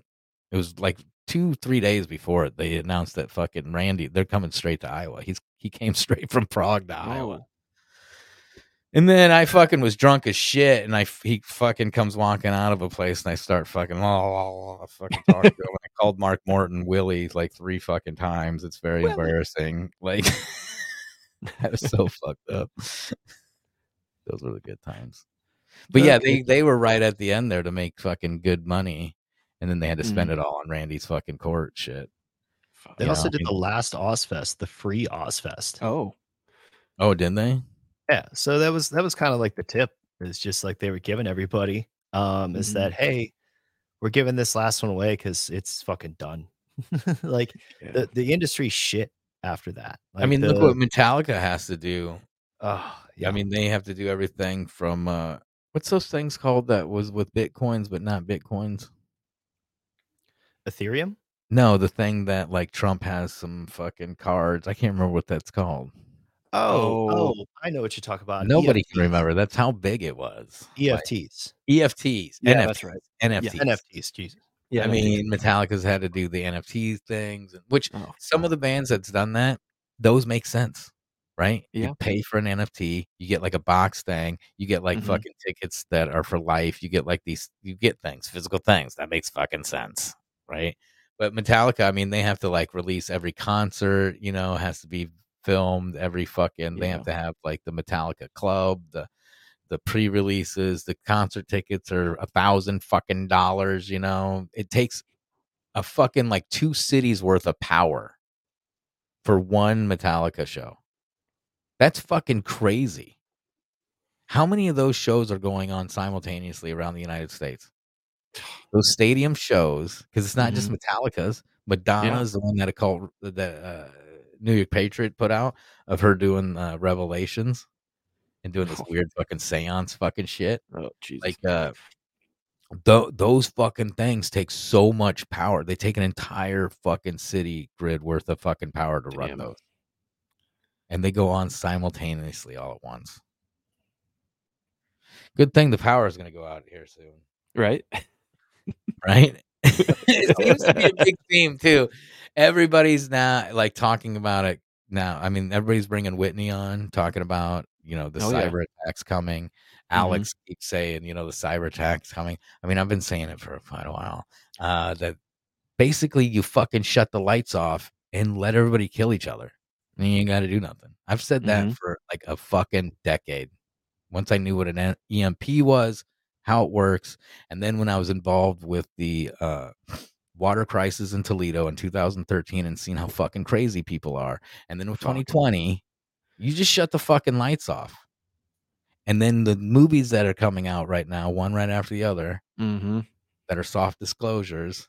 Mhm. Obama went over the fucking script to leave the world behind, man. Like, I can't remember who I brought it up to, and they're like, "Oh, you know, sometimes producers don't." No, that's not how this one works.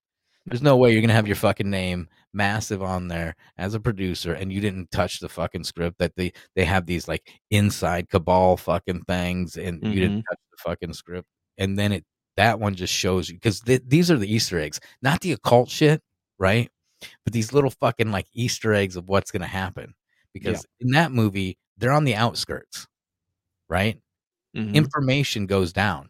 They have no idea what's going on. They just think that their fucking phones and the internet's down. They have no idea that fucking the city's out of control, that the Oh, cities yeah. are being burned, Mhm. right? And then it'll work its way out. And then that's why Civil War is almost like part two because you watch Yeah. Civil War and you got people. I just made a thing. It took me like two hours last night where I took uh, journeys when the lights go out in the city. Just I saw that. That was just the shit. acapella and put it to those two because that's what it looks like, man. A hundred percent. literally, it goes from that to now it's starting to move to the outskirts. And when that dude's like, you know, there's a civil war going on, and they're like, ah, we just Mm-hmm. don't watch the fucking news. Like that is what we will come into. And the more that every fucking day, every fucking day, like I wrote a thing, it's over a year ago when I put that on my website about the sun, how this is going to ramp up. They're going to tell you it's going to ramp up, that the sun, the bringer of life, is going to bring you fucking death, right? Mhm. Because they've always talked about the sun knocking out uh, Carrington 2.0, knocking out the power. They always talk about Yep. the power, power, the power, the power, the power. Not anymore. Not anymore. They're only talking about the internet. The sun knocking the internet out and knocking out certain services. It won't knock out the whole. And then when you watch that fucking movie, their power is not out. Now, yeah, they're rich and shit. They might have a generator running, but how long can the, you know, how long do those run? Even if you have a good big generator, you know, I mean, they don't mention anything about filling up a diesel thing or anything like Mhm. that. They mention one generator with a dude who's got a bunker. But the lights are on and Teslas are still moving. Yeah. So they just shut the information off. They shut the communication off, and that's all it's going to take. Oh, you yeah. shut the communication off because one, you can't access your fucking numbers on your bank account on your ATM. At that point, when they ca- when people can't access those numbers, Oh god, yeah. all hell will break loose because you're going to have merchants that are going to sit there and they're not going to give you know it's gonna be like oh my thing they just following orders basically you know like walmart Mhm. people they're going to be sitting there like well you can't have it you know and then it's it's going to be fucking chaos when i seen what happened when the fucking when they said toledo ohio which is a lot of people in toledo Mhm. when they said you can't drink the fucking water, you can't boil the water, don't touch the water, nothing like that. They said it like three in the morning. And my brother, who doesn't get up for shit, is calling me at five o'clock in the morning about, oh my God, I'm going to Michigan to get water. When our other brother has a fucking well. That's how crazy people are. You know, we have well water. He's running to Michigan. It's like, go get guns and food. Don't get Yeah. it's fine. And then on the news, they're telling you that the middle township of Toledo that gets the same water from the same place, they can drink the water. Their water is fine. But everybody else is you can't touch it. And by fucking like 5 6 o'clock in the morning, there's lines already out. It, it's a crazy story because my brother calls me. I was about to move away from Toledo. So at the time, I wasn't living in my house anymore. I had let the lease go and I was staying in our fucking shop in a compound. So I was safe as fuck. I was behind the fence and shit. My brother calls me at like five o'clock in the morning, which I thought was crazy. I thought someone was dead. This dude don't call me this fucking early. And he answers the phone. He goes, You see the fucking news? I'm like, It's five in the morning. Why the fuck would I be looking at the news? And he goes, well, you can't touch the water. There's a fucking water ban. Um, he's like, it's crazy. They already cleaned out Rite Aid because me and him lived on the same street, and up up the street to the right was a Rite Aid. And uh, I'm like, whatever, dude. I'm like, where are you going? He's like, Michigan, blah blah blah. And uh, so I hang up the phone and I hit the Google thing, and this was back in 2013, so it automatically would bring up the news, you know. And uh, boom, the first thing is Toledo water crisis. It's a picture of my street pretty much like they are standing out front of my brother's house with the camera pointed up to a line across the street right? And i'm like what the fuck? And then i start looking and then fuck dude by like eight o'clock there's already stories of fights and shootings and people fucking like war going on over bottles of water dude. Within it wasn't even 12 hours and there was already fist of cuffs. there was they already having to bring in the fucking national guard like dude that's over water. People had like milk and stuff in their fucking fridge. Usually this lasts like a couple days. And then Yeah. to tell you straight up it was a beta test. Not only did the middle township were they able to touch their water and drink it, right? What a mental thing right there, Mhm. right?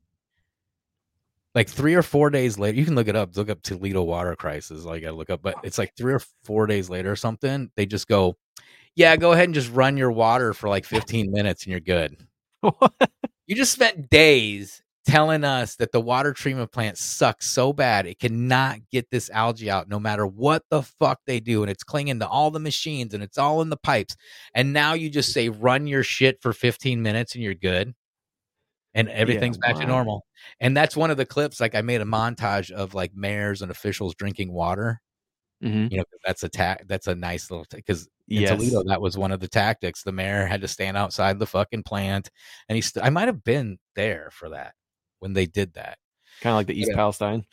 Yeah, yep. Yeah, and like yeah. Obama with Flint. Uh, yeah, Palestine. yeah. You have DeWitt or whatever his name is. He did That's it. right. in House, Mhm. and then the mayor of East Palestine did it, and then, uh, yeah, the fucking uh, Obama, the mayor of Flint, did Mm-hmm. it. Yeah, it's.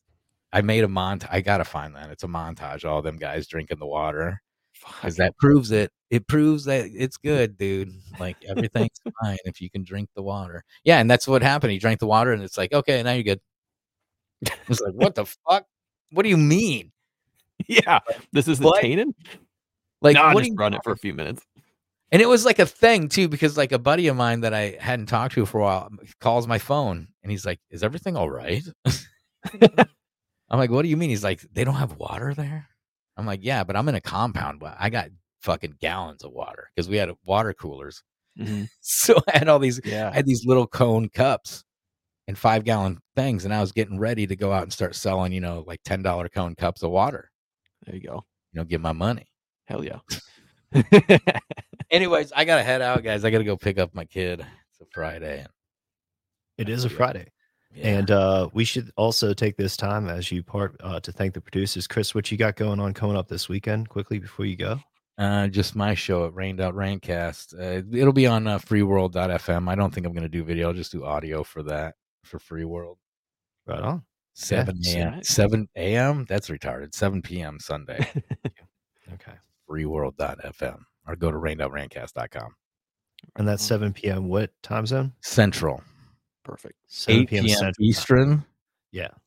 The rest, I don't know. So I don't know the other zones. Yeah. It's okay. Yeah.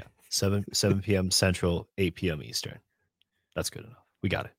All right. Thanks, man. Um, looking forward to that, and uh, good luck to everybody over at Free World. We've been hearing a lot of good things, and uh, Mm-hmm. Steve will be there right nowish. So Uh, I don't know. He's having troubles with this. Oh, shit. Oh no, not again! Are you fucking kidding me? On this show, technical gremlins, guys. You know yeah, what? you need to get that. We need to get that RODECaster fixed out. That RODECaster is Oh. very detailed. Mm. Well, b- I if you have forty seconds, Chris, allow me to play this in, in regards to the technical gremlins.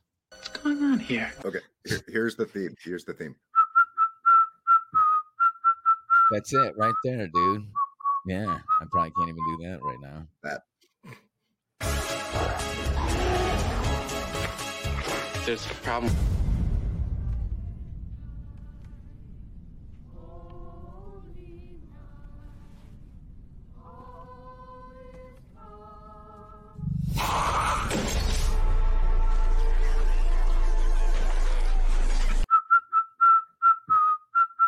That's it right there, dude. I like that. I love Yeah, it. just, uh, throw that out there, you know, for the world to see. But uh, yeah, Everybody's getting better and better with their editing. oh, we're getting there. Love brother. it. We're getting there. I DIY media is going to be doing some big things, man. The next upcoming year, especially. So it's good. It's going to be a good time for us all. Um, I have I have positive thoughts of it. Hell yeah. Nice. Sweet. All right, guys. I'll uh, talk to you later. Graham, I got to get a hold of you about my merch stuff. I Oh, sure, man. Yeah. shoot you an email. Hell yeah. Uh, it Good was to talk to you again, man. Yeah. See you guys later. Uh, So great. Um, What's up?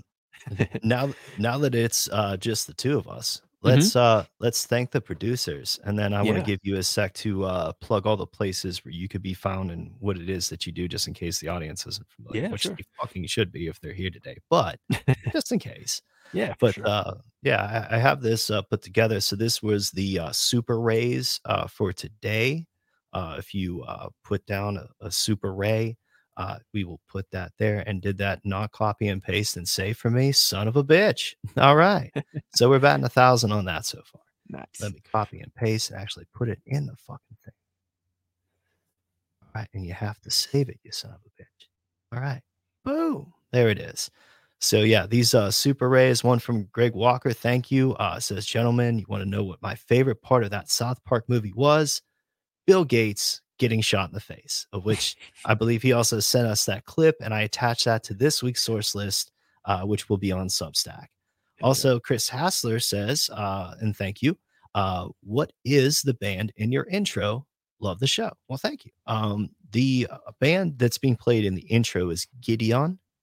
Um gideon with uh featuring jamie jasta from hatebreed. That's that's who you hear doing a lot of the vocals there that i've used in that. So had to use a little remix kind of borrowed a little bit from the idea of the great work that uh randy from soundwave speaking of like diy media Mhm. people uh shout out to you know, randy for the good work that he's done with a wake up on their intro.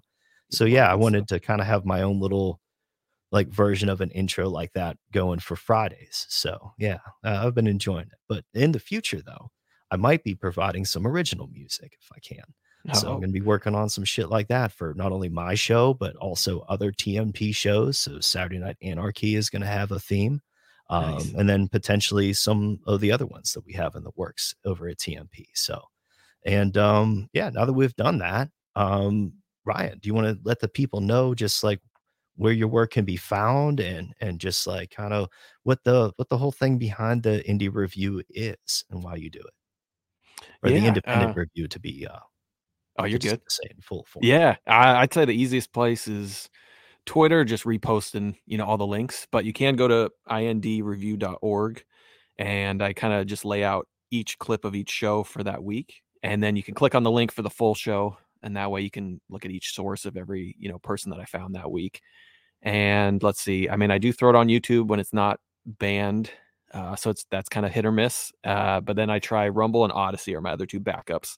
So at least those those will have them. Um, YouTube's obviously just easier to share on Twitter with thumbnails and things like that. And I hate using it, but I might as well throw it out there, like you guys talked about, with how many people it can reach. And that's typically the audience I try to shoot at a lot because most people that are already watching this, you know, they they're into this media. So a lot of it's just really trying to break into slightly Normieville or even just people that just aren't aware of you know this type of media that they can get in, kind of like how I was. Um, where I feel like there is a big group of people like myself where you just don't know about a lot of these avenues and you're interested in it and they're not totally just sucked into the you know matrix or the corporate media the smith mundt media like i call it but Yeah, i think there's a lot of people that just you're just not aware right? So uh, that's kind of why i started it just to kind of clip stuff together. First i kind of just did it for myself and then scott armstrong is the one who told me to put it together as like a like a mini version of grand theft world uh, Oh, to shout help out with Scott for that. Then, yeah, he seems like yeah. a really creative character himself. He's Yeah, I heard awesome that he's dude, quite yeah. the guitar shredder too. I'd like to yeah check yeah you should you should uh talk to scott he's got some he can jam too he's got some Oh, good yeah. music yeah, yeah. um and uh but yeah he got me into that um and it- that's kind of what it is really i mean obviously you know if you're into stuff and you just don't have time either because there's so much out there and, and i obviously can't get everything every week but i just try to find some things that i'm familiar with that stand out that i listen to during the week as much as i can in traffic and at night and early morning.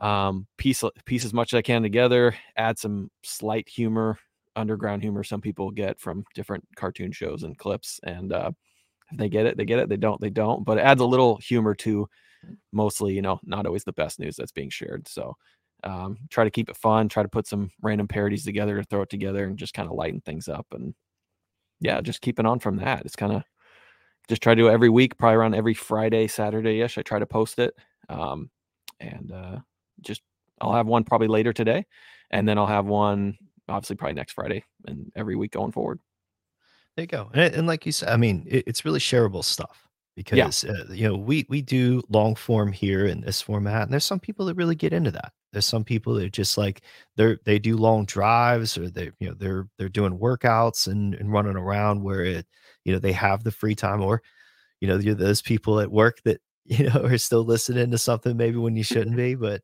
uh you know that people that have that kind of lifestyle you know they can get along with longer formats and even pick up on it later, you know, space it out throughout the day. I've had to do that with certain things.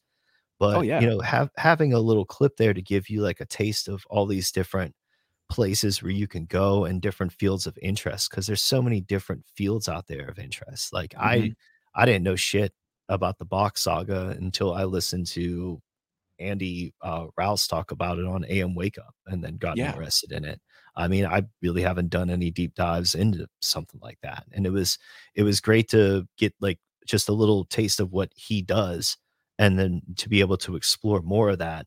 And if you could do that for other people, I certainly know that you know YouTube was a gateway for me, the, no doubt. I mean, with with people like Sargon of Akkad and others being on YouTube um, Mhm. until he was kicked off, and then uh, a lot of European creators first. I I watched Yeah. sort of the wave of of banishment start and begin in Europe, and then it finally came over to the states here for us all.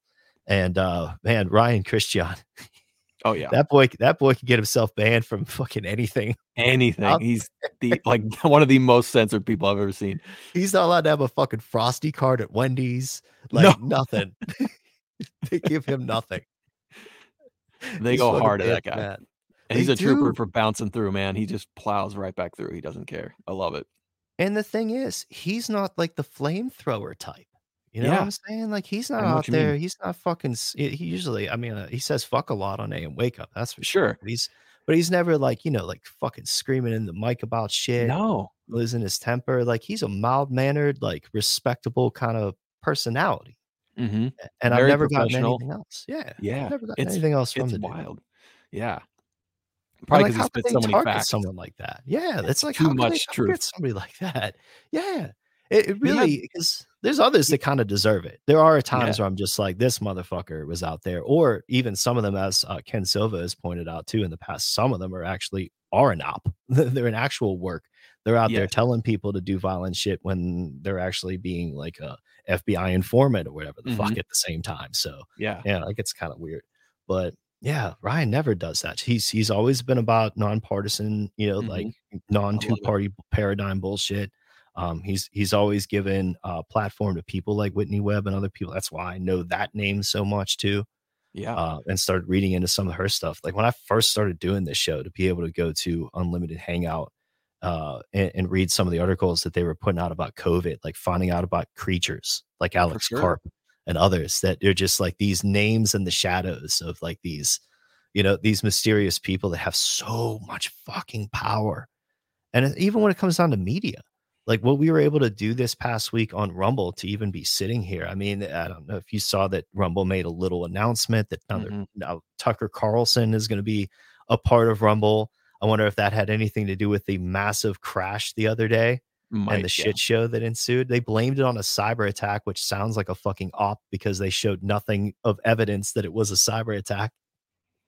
So that leaves you scratching your head. Like when the CEO of a company the size of Rumble, right, which is now, you know, it- it's a billion dollar Oh yeah. company or entity at least, is it not? I mean, so when you're when you're talking about even a platform that I'm allowed to be on, these people are both using the same rhetoric and believe in the same institutions and are part of the same institutions that they claim to be against. Like it just seems like th- Mhm. there is a conflict there, and I understand that it, it drives our audience, especially on the Rokfin chat, insane because it seems like Rokfin is it. like one of the only platforms that's sort of aside from that type of ownership. But I've even heard word that that's not necessarily the thing either. Yeah. But they definitely don't like people that want to put free stuff on their No, platform. no. They get yeah, Steve gets regulated on that for AM and just not charging people and yeah, it's um yeah, it's a it's it's going to be interesting how this plays out each year, you know, especially going into next year and how these media avenues turn out. Um, I'm sure it'll go in cycles, like like you said, with people somehow obviously being allowed on YouTube again now and certain stuff, and then other people aren't. It's it's really odd how it's going in, you know, kind of what they're allowing and then don't allow uh, cycle. Um, and I hate to cut you off, but I I do have to go uh, grab my Oh, kid. Uh, she has like Yeah. a school assembly. She's doing a presentation, so I have to go uh, Oh, no uh, be We, there we for actually wrap break. things up now too, because uh, Oh, right yeah. I, I I just had like maybe one more article to bring up about George Santos, but that's it. Yeah, I'll just Okay. I'll just kind of rant about that for a couple of minutes while we wrap things up. But uh, yeah, if you got a dip, man, I understand. Yeah, sorry about Um, that. Yeah, No, no, no, no worries at all. Uh, I'm Well, I happy that you you having me though, it. man.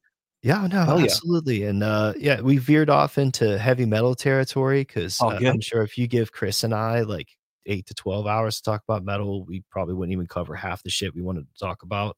Hell yeah. So it's all good, thanks- man. Always yeah, a good time, man. I love the shit you do, and you know, and part of AM Wake Up and this whole crew. Uh, I think it's a kick-ass community, and uh, It, I it really is. can only see it getting bigger. Yeah, man. Uh, it will. It will. And in 2024, we could do some big things with it. And uh, yeah. hey, uh, as as much as we can promote uh, your work over there, and and you're helping so much, uh, you know, with the merch, like providing Oh yeah, a, a stream of, of revenue for channels like this to be able to survive all of this too. Like Right. whatever cyber attacks or whatever deplatforming, whatever other type of shadow banning, you help Mhm. people overcome that because you give them a, a, chance to actually make money where monetization isn't there. Yeah. So, no, I love being able to give them some kind of opportunity, and it's like I actually feel good about working with people that I know are doing a Yeah. good thing out there. You know, Yeah, that's so it's a the win-win. That's the way commerce should work. Yeah, So, right, right. Yeah, yeah We're I forced agree. to do so much else in life, you know. So it's good to be able to do that. Voluntary exchange, proof, Hell proof yeah. that it works, proof of concept. Thank you, Myron. Uh, yeah, you're welcome back anytime, my friend. And uh, Appreciate we'll it. probably do a, a New Year's uh, countdown Oh, nice. show Okay. on the 29th. So Sounds since good. you cover so much, I would love to hear what you think the big four news uh, stories of this year were. Okay, If you had I'll to do some. Uh, to I'll do some recapping on that for sure. You got it, man. Yeah, yeah, it's hard to do. Yeah, I, I a agree. year like this, but yeah, we'll All get right. through it. All right, brother. Yeah, talk to you later. right, thanks, buddy. Yeah, thanks again. You have a good day. We'll do, man. You too. All right, peace. Peace. All right, folks. So I have this for you before we wrap. I'll give you guys a little bit of overtime today. Um, thank you everyone that's been in the chats. Um, thank you over on the um, Rumble chat, over on the AM Wake Up. Uh, we got some uh, recommendations for metal to check out. Apparently, uh, Damnation AD's cover of the Cure's pornography album. Definitely gonna have to check that out then. Um, Harps has been dropping all kinds of uh, tracks for us to check out too. Shout out to Harps. I, I think he had to go uh, finally get some sleep. the nocturnal creatures among us. Uh, also, uh, shout out to uh, Tom Cooper for being in the chat. Definitely check out Saturday Night Anarchy. Uh, our friend Ryan, who was just here a moment ago, uh, has has been on the past two weeks. It's a great uh, little panel show that people can just get together, um, grab a mic, and, and talk about these things, and the chat can get involved too. So it's an open format, pretty much. You know, they have a couple topics that they start off with, but it can just sort of go anywhere. And uh, the good thing about it is we've had some other amazing people on. Um, yeah, I saw Nature Boy in the Rokfin chat a little bit earlier.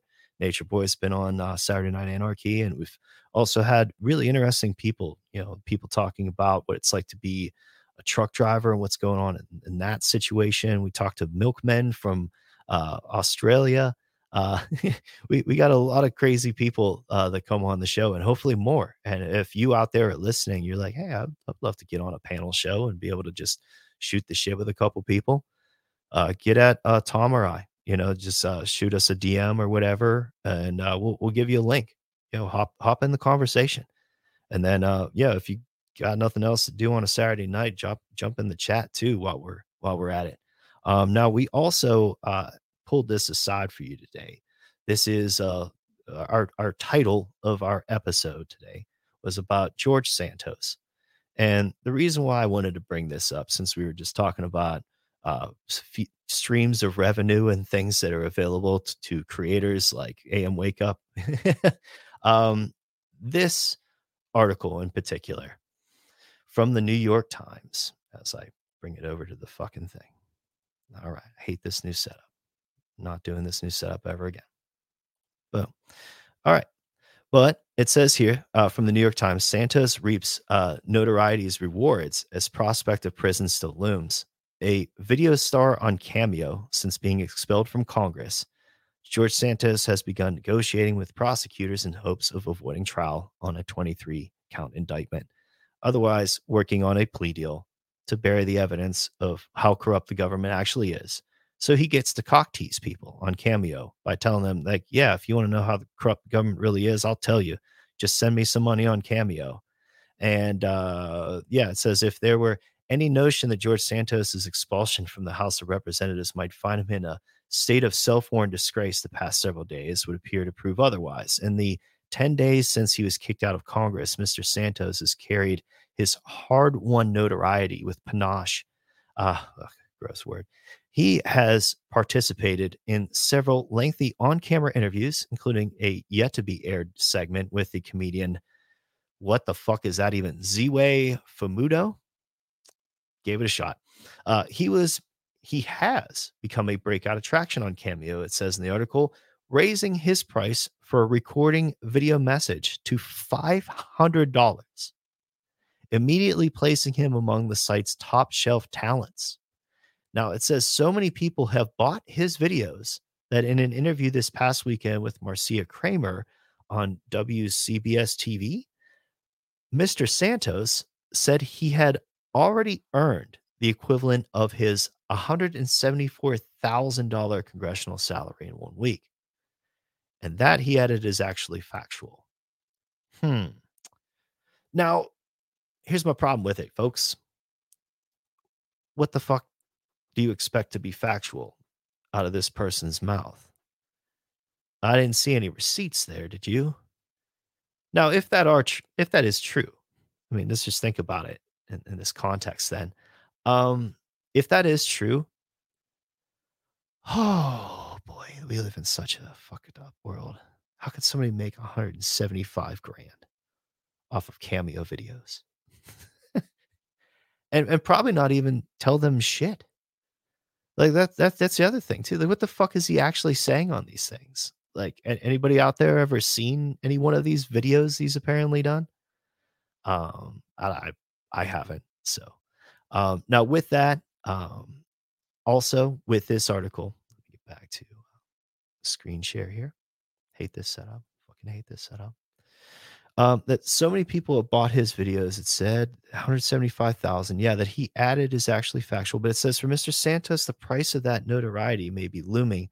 On Tuesday, he appeared in federal court on Long Island, where prosecutors and his lawyer told a judge that we they were in the early stages of negotiating a plea agreement that could negate the need for a trial. So it's just something where I don't, I don't you know, sound like a broken record, guys but this is something that we talk about a lot here at the New Prisoners. Uh, something I mentioned in this conversation probably a couple times already.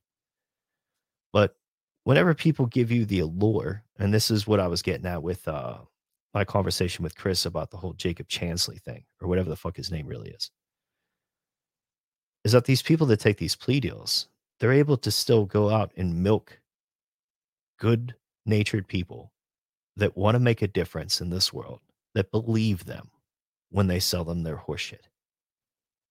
That's the awful thing about it. Is that names like that, like this horned fuck, will probably be able to make money and have notoriety and fame where other people are sort of taken out of the conversation entirely by censorship, fed entrapment, whatever, whatever, whatever means necessary. Right. Well, and then the, the ones that take these sort of plea agreements and work with the state, they're able to go out and do big Twitter spaces. They're able to be on Tim Pool's show. They're able to get a lot of attention. And there's still people that believe in them.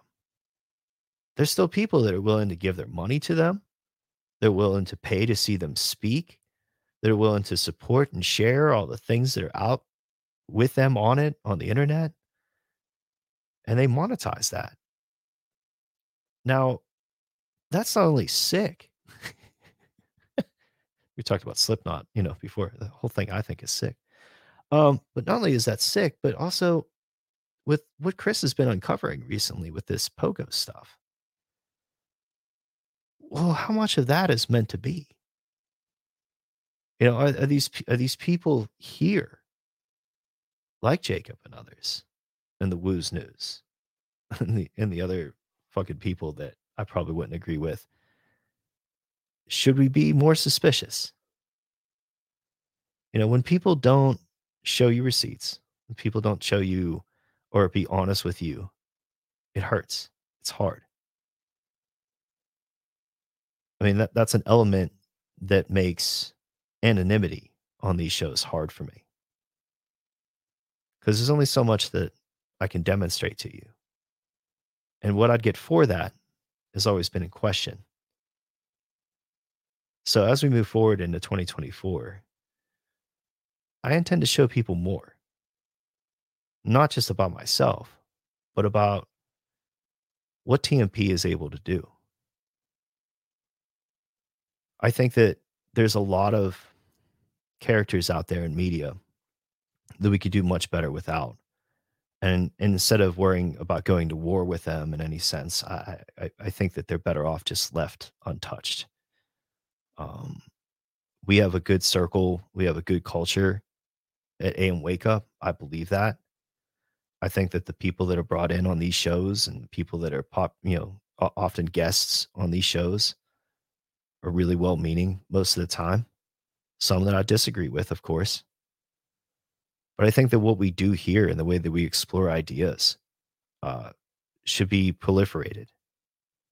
So everything that people do to support AM Wake Up and TNP, I do think that we're still doing what we can to subvert the institutions that we're doing this on. Because if not, I don't know what the hell we're doing. There has to be a way to break this system. And if we can't do it by the old means and the rough means, then perhaps we have to do it by more intelligent means. And to do that, we need each other. We need each other sharing ideas and being able to do that in an uncensored platform, in an uncensored format. Because the more we hold ourselves back with any other type of dogmatic rules, then it's going to take us longer to do this. And I already think this is a generational type of leap that we're asking for humanity to do. So, the more that we move forward into 2024 now, I think we're going to experience a tremendous amount of influence from these big names like Carlson and Jones. But maybe we don't need to pay so much attention to them. I don't know. Maybe there's better things to look at like stopping these fucking wars. I can't imagine that within the alternative and DIY media community that we can't come to some sort of coalition or agreement to end these these foreign occupations that the US is, is constantly stealing our money to provide. I don't know how we stand for it. And I mean that in the most peaceful way. I don't want us to stand for it. And with Republicans putting another NDAA in for next year, that's going to no doubt be signed by the president that they constantly or claim that they're against. I mean, if we stop paying attention to this two party system, does it go away? It hasn't for me. I don't feel so involved in it. I feel more detached from it than ever in my life. But I don't think it's going anywhere. Must it be infiltrated? Or can it be refused? I think that's something that we could look into. How does one refuse to participate? And if we're not allowed to refuse to participate, then what are we? So until we meet again, and until we are free, we are the new prisoners.